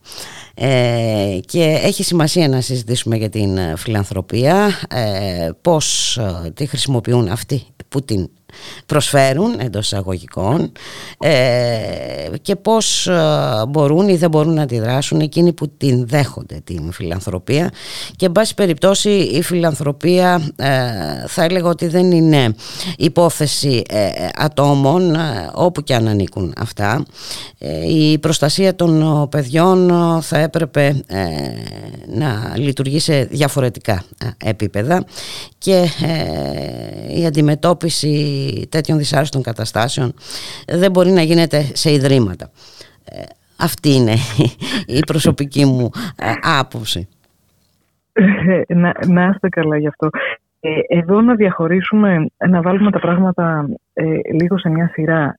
γιατί, γιατί ακούγεται και λίγο, μερικές φορές μπορεί να ακούγεται και λίγο παράξενο το να λέμε ότι η φιλανθρωπία είναι, να το πω απλοϊκά, κακή ε, ή τοξική. Και το, τοξική η αλήθεια είναι ότι είναι μια λέξη που δεν τη χρησιμοποιώ ε, πάρα πολύ εύκολα. Ε, είναι γιατί όταν φεύγει κάτι από έναν κεντρικό σχεδιασμό, όταν κάτι σταματά να γίνεται μια υποχρέωση μιας ευνομούμενης δημοκρατικής, φιλελεύθερης, αν θέλετε, δημοκρατίας, ε, αυτό αυτομάτως αποκτά ε, μια ε, δυναμική ιεράρχησης και ισχύως. Ε, ποιος προσφέρει και σε ποιον, με ποια κριτήρια, για πόσο. Υπάρχει μια αδυναμία ε, για μια σιγουριά. Ποιος έχει το δικαίωμα να ζητήσει, τι έχει δικαίωμα να ζητήσει και τελικά τι θεωρούμε αξιοπρεπές και τι δεν θεωρούμε Γιατί εάν κάτι δεν έχουμε συμφωνήσει ότι είναι υποχρέωσή μας να παρέχεται ότι είναι υποχρέωση της πολιτείας ένα ελάχιστο στάνταρτ διαβίωσης, αξιοπρέπειας αν θέλετε. Και ποιο είναι αυτό; Μετά μένει αυτό στην διαθετική ευχέρεια του κάθε φιλάνθρωπου και εδώ τη λέξη τη βάζω μέσα σε εισαγωγικά. Ναι. Για το τι θα δώσει σε ποιον και πότε και με ποια κριτηρια και με ποιο τρόπο και τι έλεγχοι υπάρχουν. Καταλήγει δηλαδή κάτι το οποίο θα έπρεπε να είναι ένα κοινό αγαθό, θα έπρεπε να υπάρχει ένα ε, κοινό στάνταρ για όλα τα άτομα, να, να γίνεται μια πολυτέλεια ε, με βάση συγκεκριμένα χαρακτηριστικά. Ναι, ε, έτσι ακριβώς ε, είναι, αλλά βλέπετε ότι όπως και εσείς πολύ σωστά ε, γράφετε, το να φύγουμε από την φιλανθρωπία κοστίζει, ναι. κυρία Παπαθανασίου. Και πρώτα απ' όλα κοστίζει στην πολιτεία, η οποία θα έπρεπε να έχει και την ευθύνη. Ναι. Έτσι. Ακριβώς, ακριβώς. Και εδώ είναι τι επιλέγουμε να κάνουμε, δηλαδή ποια κόστη ε, αναλαμβάνουμε και ποια κόστη δεν αναλαμβάνουμε. Και αυτά λέει πάρα πολλά και για τις προτεραιότητες ε, και της πολιτείας ε, και όλων μας, για, για ποια πράγματα πιέζουμε και τι λύσεις βρίσκουμε. Δηλαδή είναι από τη μία είναι ένα κομμάτι κόστος, το οποίο προφανώς η πολιτεία δεν το αναλαμβάνει όπως θα έπρεπε να το αναλάβει και το αφήνει ε, σε ιδιώτες που μπορούν να πούν ότι εγώ μέχρι εδώ φτάνω. Και πολύ συχνά το λένε. Mm-hmm. Δεν βάζω κάποια ισχύ κρίση σε αυτό, αλλά αυτό είναι μια αντικειμενική παρατήρηση. Ε, η πολιτεία από την άλλη αναλαμβάνει άλλα κόστη. Ε, γίνεται μια ιεράρχηση στο, στο τι θα κάνουμε ε, με τις ανάγκες οι οποίες υπάρχουν και είναι συλλογικές, έτσι δεν ειναι Ε, υπάρχει και ένα κομμάτι εδώ πέρα, ένα δεύτερο κομμάτι εδώ πέρα, ότι μας είναι πολύ πιο βολικό όλη η λογική και των Ιδρυμάτων μας είναι πολύ πιο βολική γιατί βγαίνουν τα πράγματα και δεν τα βλέπουμε. Δεν έχουμε να τα αντιμετωπίσουμε. Ναι, ναι, και πιστεύουμε εντάξει ότι υπάρχει κάποιος που φροντίζει γι' αυτό, τον οποίο πολλές φορές ε, θεοποιούμε, ε, αποθεώνουμε, ε, για να πέσουμε στη συνέχεια από τα σύννεφα και να είμαστε έτοιμοι να, να τον αποκαθιλώσουμε. Ναι. Και εμείς δεν χρειάζεται να ασχοληθούμε ε, και εμείς κάπως εμπιστευόμαστε ότι τα πράγματα γίνονται σωστά ή ότι κάποιος άλλος θα κάνει σωστά. Εδώ το θέμα είναι ότι ο άλλος που θα πρέπει να τα κάνει σωστά ε, τα έχει αφήσει και λίγο στην τύχη γιατί έχει πάλι διαφορετικές προτεραιότητες. Εδώ μιλάω για την πολιτεια Το δεύτερο κομμάτι έχει να κάνει με κάτι το οποίο δεν το συζητάμε ε, συχνά, το οποίο είναι ότι θεωρούμε, ε, θα χρησιμοποιήσω μια λέξη πολύ ηρωνικά αυτή τη στιγμή και μέσα πολλές εισαγωγικά, τους αναξιοπαθούντες, γιατί αυτό είναι κάτι το οποίο εμφανίζεται, ως υπεύθυνους για την κατάστασή τους. Mm-hmm. Δηλαδή ότι κάτι έχει γίνει λάθος, ότι κάπως φταίνουν αυτοί οι άνθρωποι. Μπορούν να αποδίδουμε συγκεκριμένες ευθύνες, μπορούν να αποδίδουμε και όλε τι ευθύνες. Στην περίπτωση των παιδιών, πολύ συχνά μεταφέρουν ένα κομμάτι ε, οικογενειακής ευθύνης. Ακόμα και αν το κάνουμε ασυνείδητα, ακόμα και αν το κάνουμε ασυναίσθητα, χωρίς να, να, να, το λέμε ακριβώς. Mm-hmm. Ότι κάπως έτσι είναι τα πράγματα και εντάξει, ρε παιδί μου, θα πρέπει και αυτοί οι άνθρωποι να δεχθούν ό,τι είναι διαθέσιμο. Κάτι λιγότερο. Κάτι λιγότερο. Ναι. Κάτι λιγότερο. Γιατί εντάξει, υπονοείται μια ευθύνη εκεί. Θα ήταν πολύ ενδιαφέρον να σκεφτούμε ότι αν εμείς βρισκόμασταν σε αυτή τη θέση, και αυτό είναι κάτι στο οποίο δεν το κάνουμε, ή αν το κάνουμε, είναι μια, μια σκέψη την οποία τη διώχνουμε από το μυαλό μας όσο πιο γρήγορα μπορούμε. Τι θα ήταν αποδεκτό, τι θα θεωρούσαμε αποδεκτό για εμάς, για τα δικά μας τα παιδιά, εάν κάποια στιγμή κάτι συνέβαινε; Και γιατί αυτό το οποίο εμάς μας τρομάζει, το θεωρούμε OK για κάποια άλλα άτομα. Νομίζω ότι εδώ υπάρχει ένα κομμάτι δυσκολία. Γιατί ξέρουμε ότι κάτι, όταν μιλάμε για ιδρύματα, υπάρχει κάτι το οποίο μας τρομάζει. Mm-hmm. Μας τρομάζει η προοπτική του να βρισκόμασταν εμείς σε ένα ίδρυμα ή να βρισκόταν το παιδί μας για τον οποιοδήποτε λόγο και για οποιοδήποτε διάστημα σε ένα ίδρυμα. Και είναι πάρα πολύ ενδιαφέρον ότι ενώ υπάρχει κάτι το οποίο μας τρομάζει. Δεν θέλουμε να το δούμε. Ναι. Ακριβώς. Δεν μας τρομάζει αρκετά, δεν το σκεφτόμαστε αρκετά για να αναγκαστούμε να κάνουμε κάτι αυτό.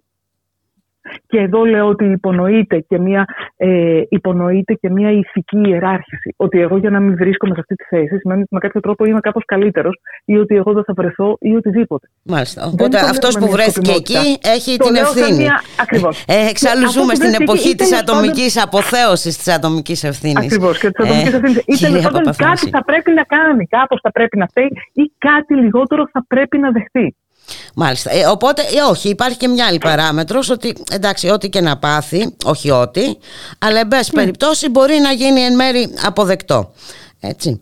Ακριβώς, ε, ακριβώς. Μια τιμωρία, ή, δεν φτάνω σε ακραία τώρα φαινόμενα, ναι. αλλά ε, εκεί μπορεί να δικαιολογηθεί και η τιμωρία. Και... Ή, ότι, ναι. ή ότι και να το προσφέρουμε, ε, αυτό θα έπρεπε να γίνεται αποδεκτό, γιατί στο κάτω-κάτω ε, δεν μπορούμε να προσφέρουμε και κάτι καλύτερο. Ή αυτό είναι.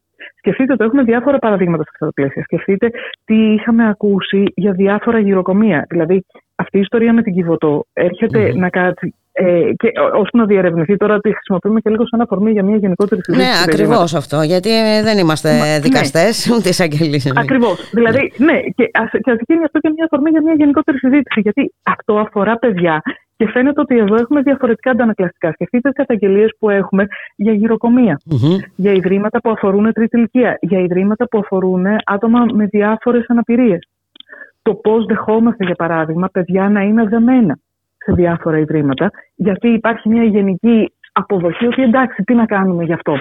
Για να μην περάσουμε και στους ψυχικά νοσούντες τώρα, γιατί και εκεί είναι μια μεγάλη ναι, ιστορία. Ναι, ναι, ναι. Και σε άτομα που αντιμετωπίζουν διαφορετικές προκλήσεις ψυχικής υγείας. Σκεφτείτε, αν το δούμε και παλιότερα, σκεφτείτε διάφορες ειδήσεις που κάποτε μας προκαλούσαν εφημιδία για κατάλληλα ρούχα τα οποία στελνόταν ως φιλανθρωπία. Και αυτό mm. λέει και πολλά για το πώς αντιλαμβανόμαστε την διαδικασία. Θα ξεφορτωθούμε με κάποιο τρόπο ότι εμάς δεν μας χρειάζεται. Και νομίζουμε δηλαδή, ότι κάνουμε και καλό. Είμαστε και περήφανοι. Ακριβώς. για αυτό που ακριβώς κάνουμε. Με κάποιο τρόπο. Οπότε εδώ, και γι' αυτό μιλάμε για τη φιλανθρωπία και μέσα σε εισαγωγικά αλλά και με αυτόν τον τρόπο. Είναι διαφορετικό να το σκεφτούμε από μια οπτική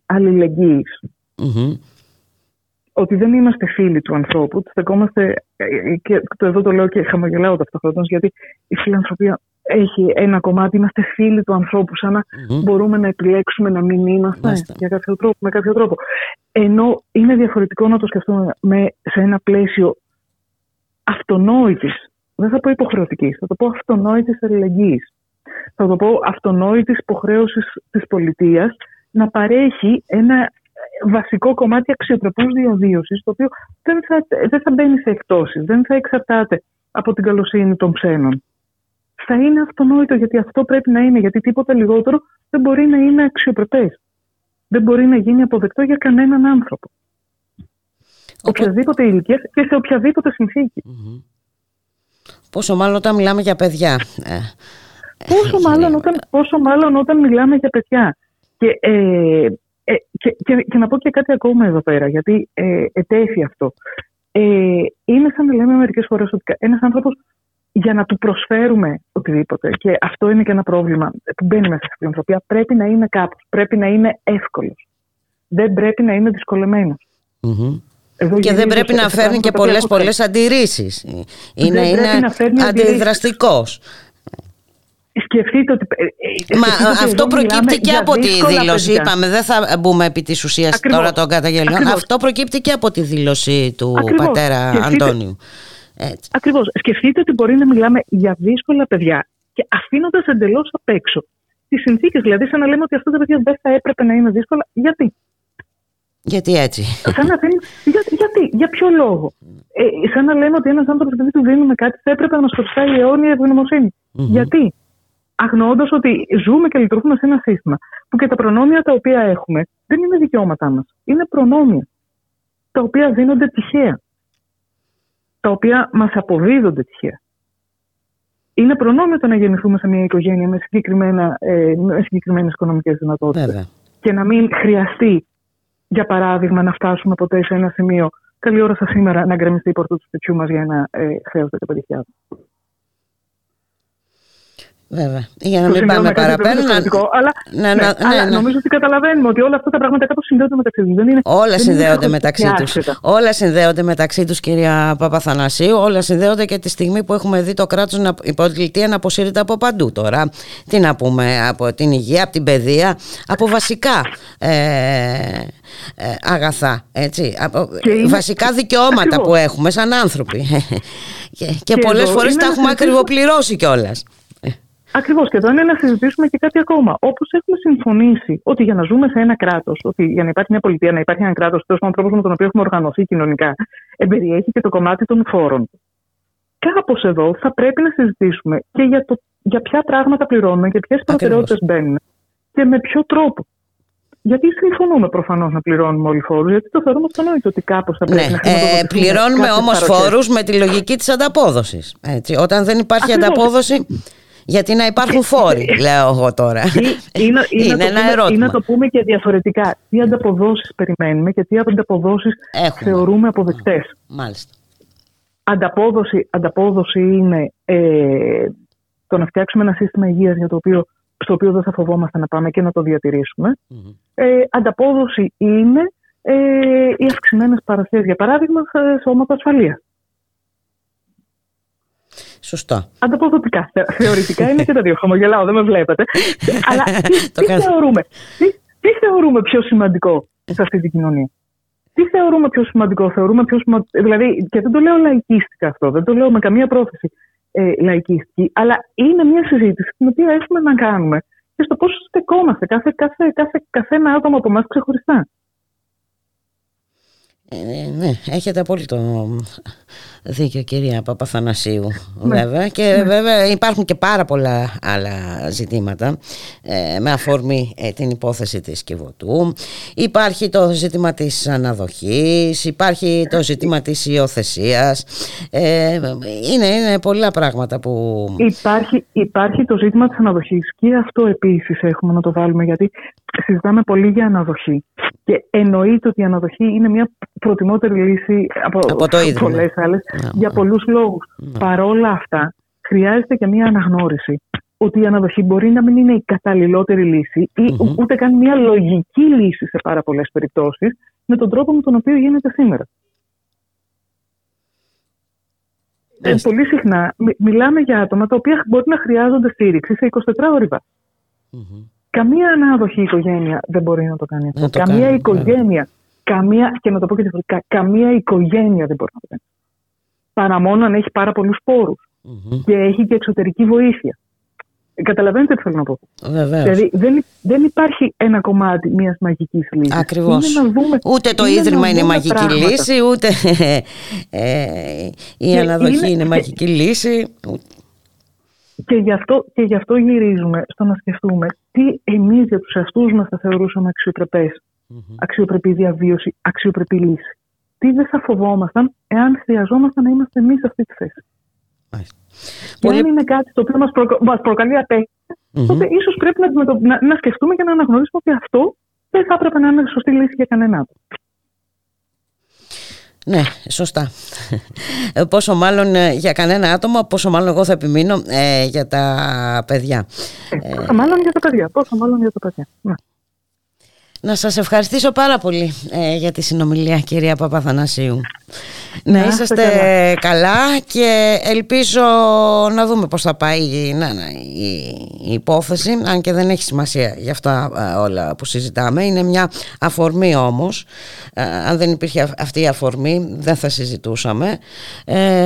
να το αναπτύξουμε περισσότερο το θέμα κάποια άλλη στιγμή. Να δούμε όλες τις παραμέτρους. Να είστε καλά. Σας ευχαριστώ για την πρόσκληση. Ευχαριστώ πολύ. Καλή συνέχεια. Καλό απόγευμα. Καλή συνέχεια. Γεια χαρά. Γεια σας. Γεια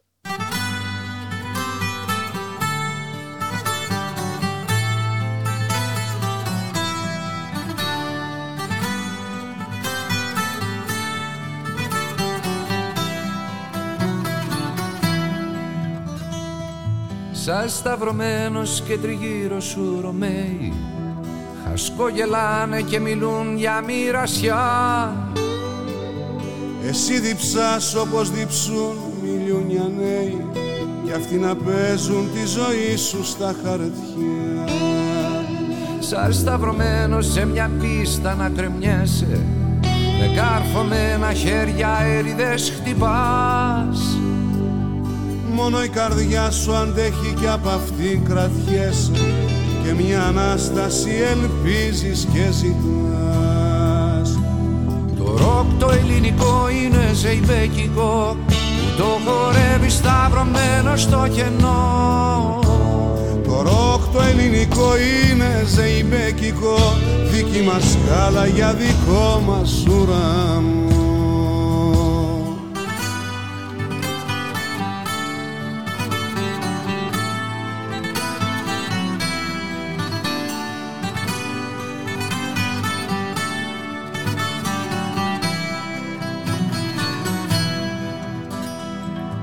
Σαν σταυρωμένο σε σταυρό που δεν τον βλέπουν.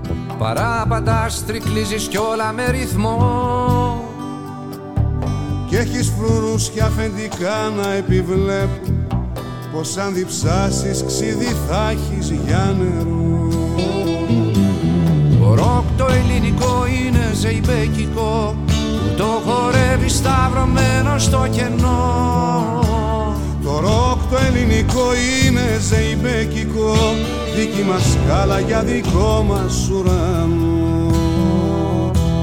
Το ροκ το ελληνικό είναι ζεϊμπέκικο Που το χορεύει σταυρωμένο στο κενό. Το ροκ το ελληνικό είναι ζεϊμπέκικο Δική μας σκάλα για δικό μας ουρανό. Σαν σταυρωμένο σε μια πίστα να κρεμιέσαι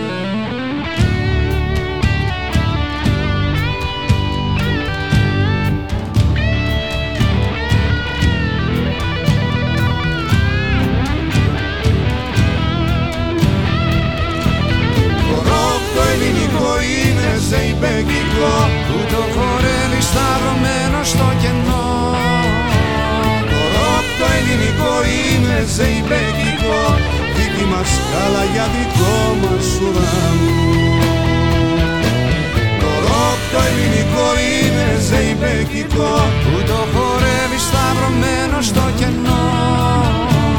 Το ροκ το ελληνικό είναι ζεϊμπέκικο Και εμένα η μοίρα μου να σου το τραγουδώ Ραδιομέρα.gr, 2 και 28 πρώτα λεπτά και τώρα θα συζητήσουμε για ένα θέμα ε, που αφορά τη δημόσια υγεία.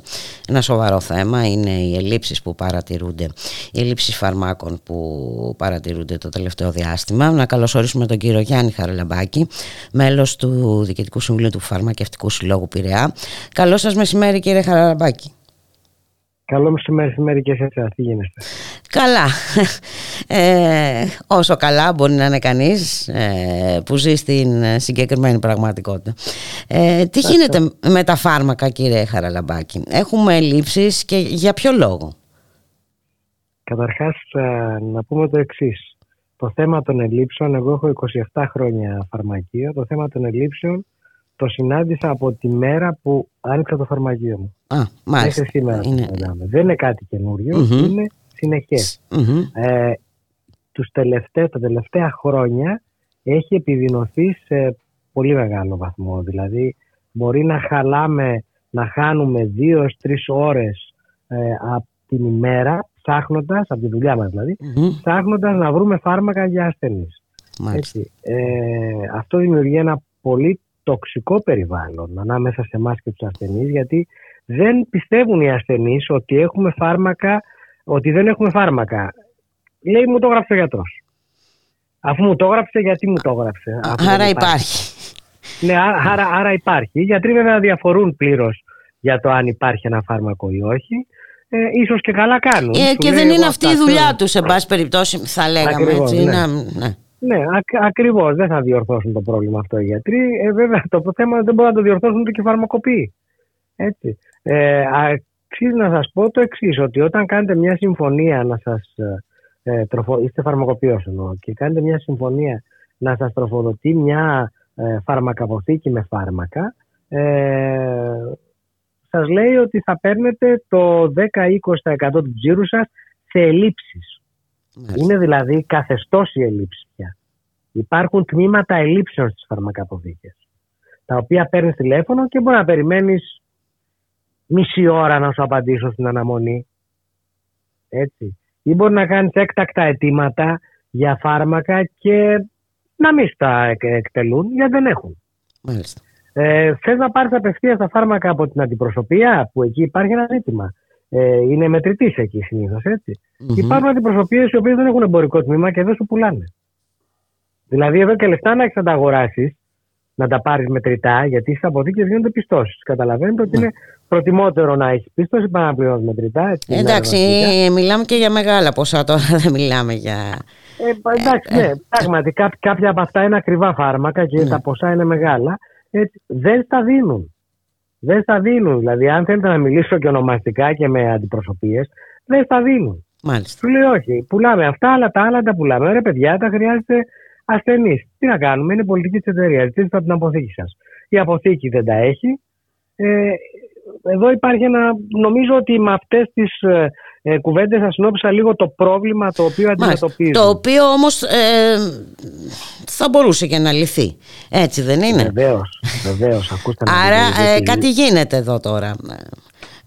Γιατί όπως είπατε και εσείς το πρόβλημα βέβαια δεν είναι καινούριο αλλά έχει επιδεινωθεί τα τελευταία χρόνια επομένως κάτι υποδηλώνει αυτό Θα σας πω το εξής, θα σας πω γιατί συμβαίνει αυτό το πράγμα καταρχάς Υπάρχουν δύο λόγοι Ο ένας λόγος έχει να κάνει με τη διεθνή κρίση δηλαδή έχουν σταματήσει τα, τα στόκ τους οι φαρμακευτικές εταιρείες να τα έχουν για πολλούς μήνες οπότε βγαίνουν λήψεις αλλά υπάρχει ένας ιδιαίτερος λόγος ο οποίος συμβαίνει στην Ελλάδα και στις χώρες της Ευρωπαϊκής ε, Ένωσης οι οποίες έχουν πολύ φθηνά φάρμακα. Εμείς για λόγους ε, ε προστασίας των ασφαλιστικών ταμείων έτσι, ε, τα, οι τιμές των φαρμάκων είναι πάρα πολύ χαμηλές.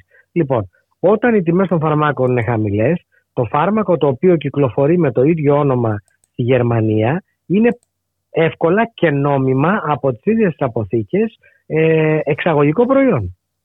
Όταν λοιπόν εμένα η αποθήκη μου πουλάει το α φάρμακο ε, με ένα κέρδος 5% ενώ αν το εξάγει μπορεί να βγάλει 30 ή 40% γιατί να το δώσεις σε μένα; Γιατί να το δώσεις σε μένα; Είναι πάρα πολύ απλό. Ειδικά με την κρίση που υπάρχει και στις φαρμακαποθήκες τις ίδιες, έτσι. Γιατί εδώ υπάρχει και μια οικονομική κρίση στον τομέα της υγείας. Το καταλαβαίνετε, έτσι.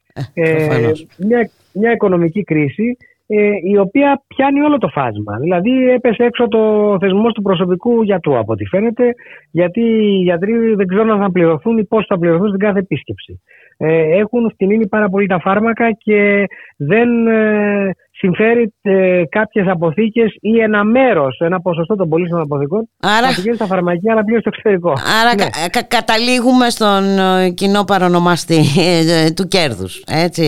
Αυτό, ναι. αυτό είναι το κριτήριο, εν πάση περιπτώσει, για τα πάντα στην εποχή μας. Και όχι μόνο. Ναι, και όχι μόνο. Αν μου επιτρέπετε να σας πω και κάτι άλλο. Δεν είναι μόνο το θέμα του κέρδους. Καταλήγουμε στο, και στον κοινό παρανομαστή ο οποίος λέει ότι πρέπει να υπάρχει κεντρική ρύθμιση. Δεν μπορεί να αφήνεται όλο στην ελεύθερη αγορά. με το που απαγορεύτηκαν κάποιες εξαγωγές φαρμάκων, έτσι, γιατί μπορεί να γίνει αυτό το πράγμα, mm-hmm. ε, ξαναείδαμε τα φάρμακα στα ράφια μας. Μάλιστα. Αυτά τα οποία λείπαν.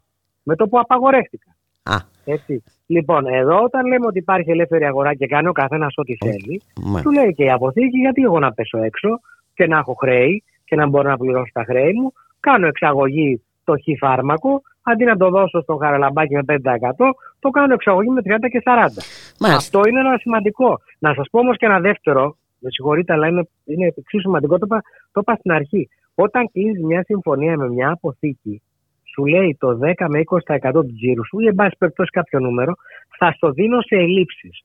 Τι σημαίνει αυτό, Ότι ένα φαρμακείο μεγάλο με μεγάλο τζίρο θα έχει περισσότερη πρόσβαση σε ελληματικά φάρμακα. Ενώ ένα μικρό φαρμακείο δεν θα έχει. Καταλάβατε δηλαδή ότι τι, τι είδους περιβάλλον δημιουργεί. Μια χαρά καταλάβαμε. Μια χαρά ναι. καταλάβαμε κύριε Χαραλαμπάκη. Και τώρα ε, να εκμεταλλευτώ το γεγονός ότι είσαστε μαζί μας. Εδώ διαβάζω έρευνες ε, που καταγράφουν διπλασιασμό της κατανάλωσης ψυχο, ψυχοφαρμάκων στην Ελλάδα ενώ έχουν τετραπλασιαστεί και τα αντικαταθλιπτικά. Έχετε αυτή την εικόνα κι εσείς; Ναι, την έχουμε αυτή την εικόνα. Ε, αυτό συνέβη ε, κατά τη διάρκεια του lockdown και μετά το lockdown ε, και συνέβη και σε μικρά παιδιά ακόμα.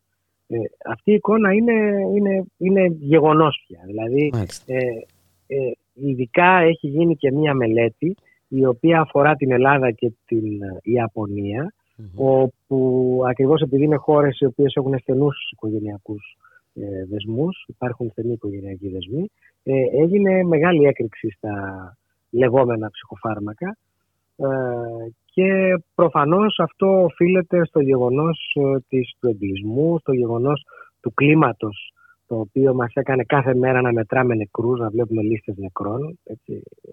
Αντί να λέμε τι ωραία που είμαστε ζωντανοί, καταλήξαμε να λέμε πώς πεθάναν σήμερα.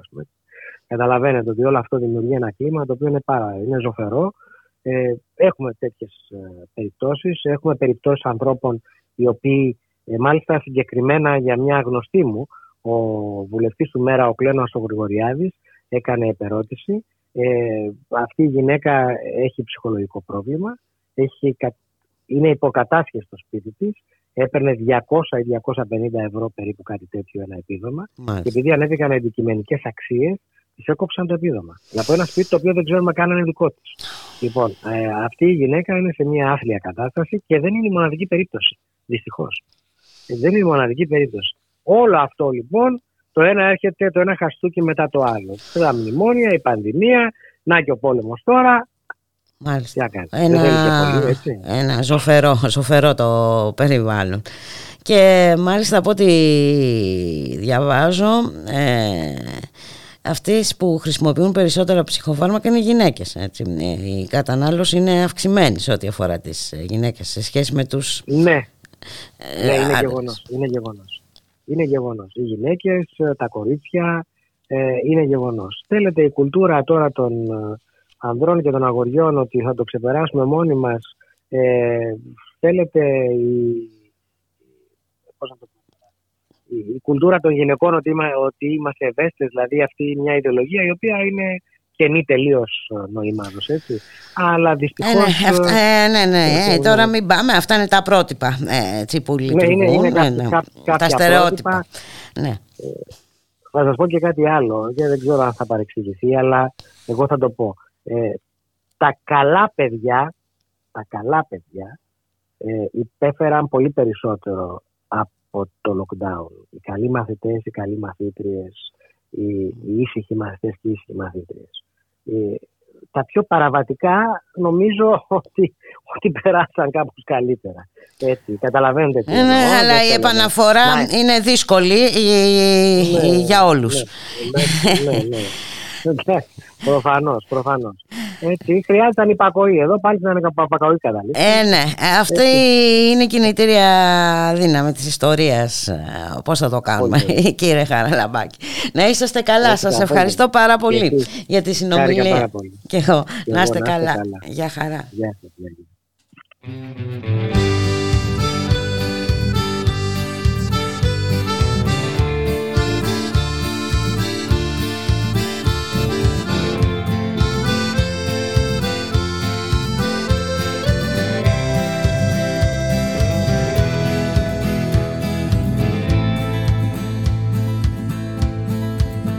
Πάνε τρεις μέρες που έχω χάσει τα μυαλά μου.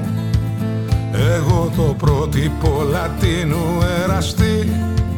Βρε πως την πάτησα και βρήκα το μπελά μου. Για δυο ματάκια και ένα θεϊκό κορμί. Για δυο ματάκια και ένα θεϊκό κορμί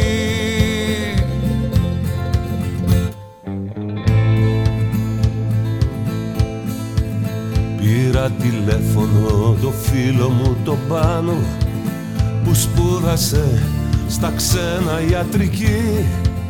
Του λέω χάνομαι δεν ξέρω τι να κάνω Κι αυτός μου λέει μες στη νέα εποχή Κι αυτός μου λέει μες στη νέα εποχή Κι όλος σερφάρω πάνω στα κύματα στέλνω email Στέλνω μηνύματα και ψάχνω σαν τους hackers να σπάσω το δικό σου κωδικό Γράφω τραγούδια, γράφω ποίηματα σε κάθε τείχο Γράφω συνθήματα και ελπίζω πως μια μέρα θα διαβάσεις το μικρό μου το καημό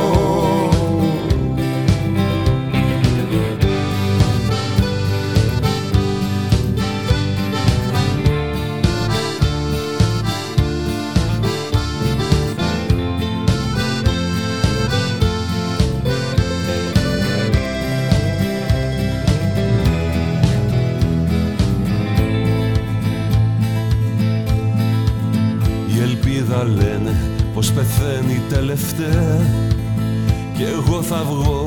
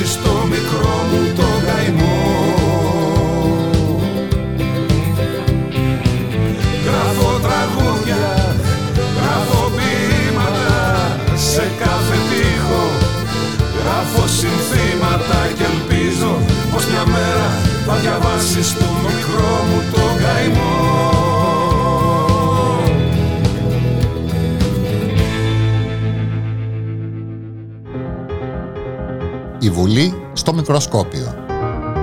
Ένα εβδομαδιαίο ρεπορτάζ από την κοινοβουλευτική δραστηριότητα. Με το Γιάννο Ζώη και τον Αντώνη Στεριώτη. Κάθε Δευτέρα 5 με 6 το απόγευμα στο Ράδιο Μέρα.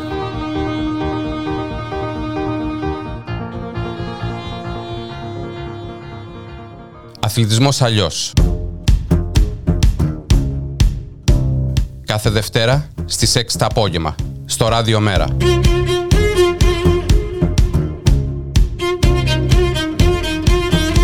Για τον εραστεχνικό αθλητισμό, για τον σχολικό αθλητισμό, αθλητισμός αλλιώς, αθλητισμός για τους πολλούς, χωρίς διακρίσεις.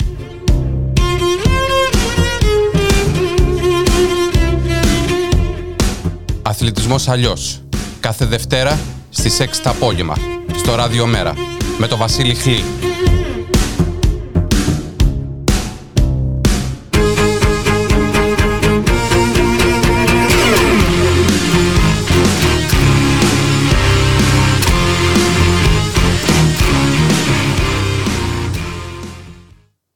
radiomera.gr 2 και 44 πρώτα λεπτά. Και σήμερα μετά από 20 μήνες ε, δικάζεται ο αστυνομικός και δράστης του τροχαίου που έκοψε το νήμα της ζωής του 23χρονου μοτοσυκλετιστή Άσονα Λαλαούνη όταν ο οδηγός του υπηρεσιακού αυτοκινήτου της Ντόρας Μπακογιάννη έστριψε παράνομα και αντίθετα στο δρόμο για να μπει στη Βουλή. Ε, παρά το γεγονός ότι παραβιά, είχαμε παραβεί στο άρθρο 290 του νέου ε, κώδικα για την επικίνδυνη οδήγηση. Ο αστυνομικός έτυχε από την πρώτη στιγμή ενός είδους ασυλίας από τον τροχονόμο που ήταν στο σημείο, ο οποίος ασχολήθηκε με το να απομακρύνει έναν ντελιβερά που είδε όλη τη, τη σκηνή. Και ε, ο εισαγγελέας έχει χαρακτηρίσει αμέλεια αυτή την εγκληματική ε, παρανομία ε, γιατί είναι όντως ένα σημείο που, στο κώδικα, στον κώδικα κυκλοφορίας που ισχύει στο ακέραιο για υπουργούς βουλευτές και το υπηρεσιακό τους ε, προσωπικό ε, σύμφωνα με το Σύλλογο ΣΟΣ ε, Τροχιά Εγκλήματα το δικαίωμα παραβίασης του ΚΟΚ με ό,τι αυτό συνεπάγεται πρέπει να ισχύει για τους πάντες.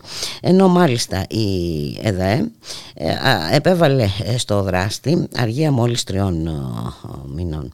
Η αδερφή ε, του, 23, του 23χρονου με δημόσια έκκληση ζητά το αυτονόητο να αποδοθεί δικαιοσύνη στη δίκη της υπόθεσης που αρχίζει σήμερα στο πρώτο ε, τριμελές πλημελιωδικείο Αθηνών. Ε, όπως τονίζει, αναρωτιέμαι αλλά και ταυτόχρονα αρνούμε να δεχθώ ότι η απόφαση αυτή βασίστηκε σε προσωπικούς ισχυρισμούς και αμφιλεγόμενα στοιχεία όπως ότι ο οδηγός και ο συνοδηγός πήγαν να βοηθήσουν τον αδερφό μου μετά το ατύχημα καθώς και το αν επιτρέπεται η στροφή αριστερά στο σημείο που έγινε το ατύχημα. Ή ακόμη για το πώς κρίνει ένας οδηγός το πότε να στρίψει και μάλιστα σε ένα ασημείο που απαγορεύεται η στροφή. Για όλα αυτά σημειώνει η αδερφή του Ιάσονα. Υπάρχουν οι απαντήσεις στα βίντεο των γύρω καμερών. Όλα αυτά τα λέμε όχι γιατί θα μπορέσουμε τελικά να αλλάξουμε κάτι, αλλά για τον επόμενο οδηγό που θα βρεθεί έρμεο λανθασμένων αποφάσεων, γιατί δυστυχώς δεν άλλαξε τίποτα ως τώρα στο αν κάποιος λόγω ιδιότητας μπορεί να στρίψει στο ίδιο σημείο και για να μην ξαναδοθεί μια πεδαριώδης ποινή των τριών μήνων αργίας για το επόμενο θύμα.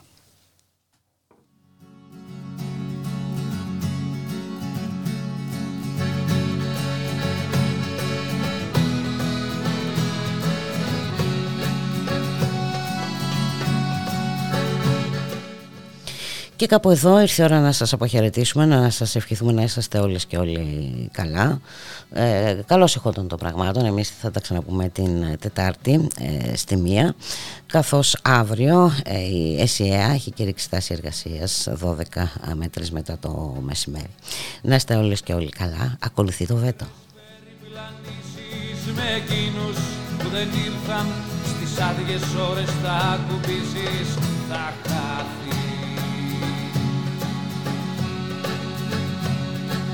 Ψεύτικα σαν στολίδια τα λόγια σου λιγάνε Πώς να σωθεί. Της πρώτης μου αγάπης Τις ωραίες τις στιγμές που να τις βρω. Κοντά μου πάντα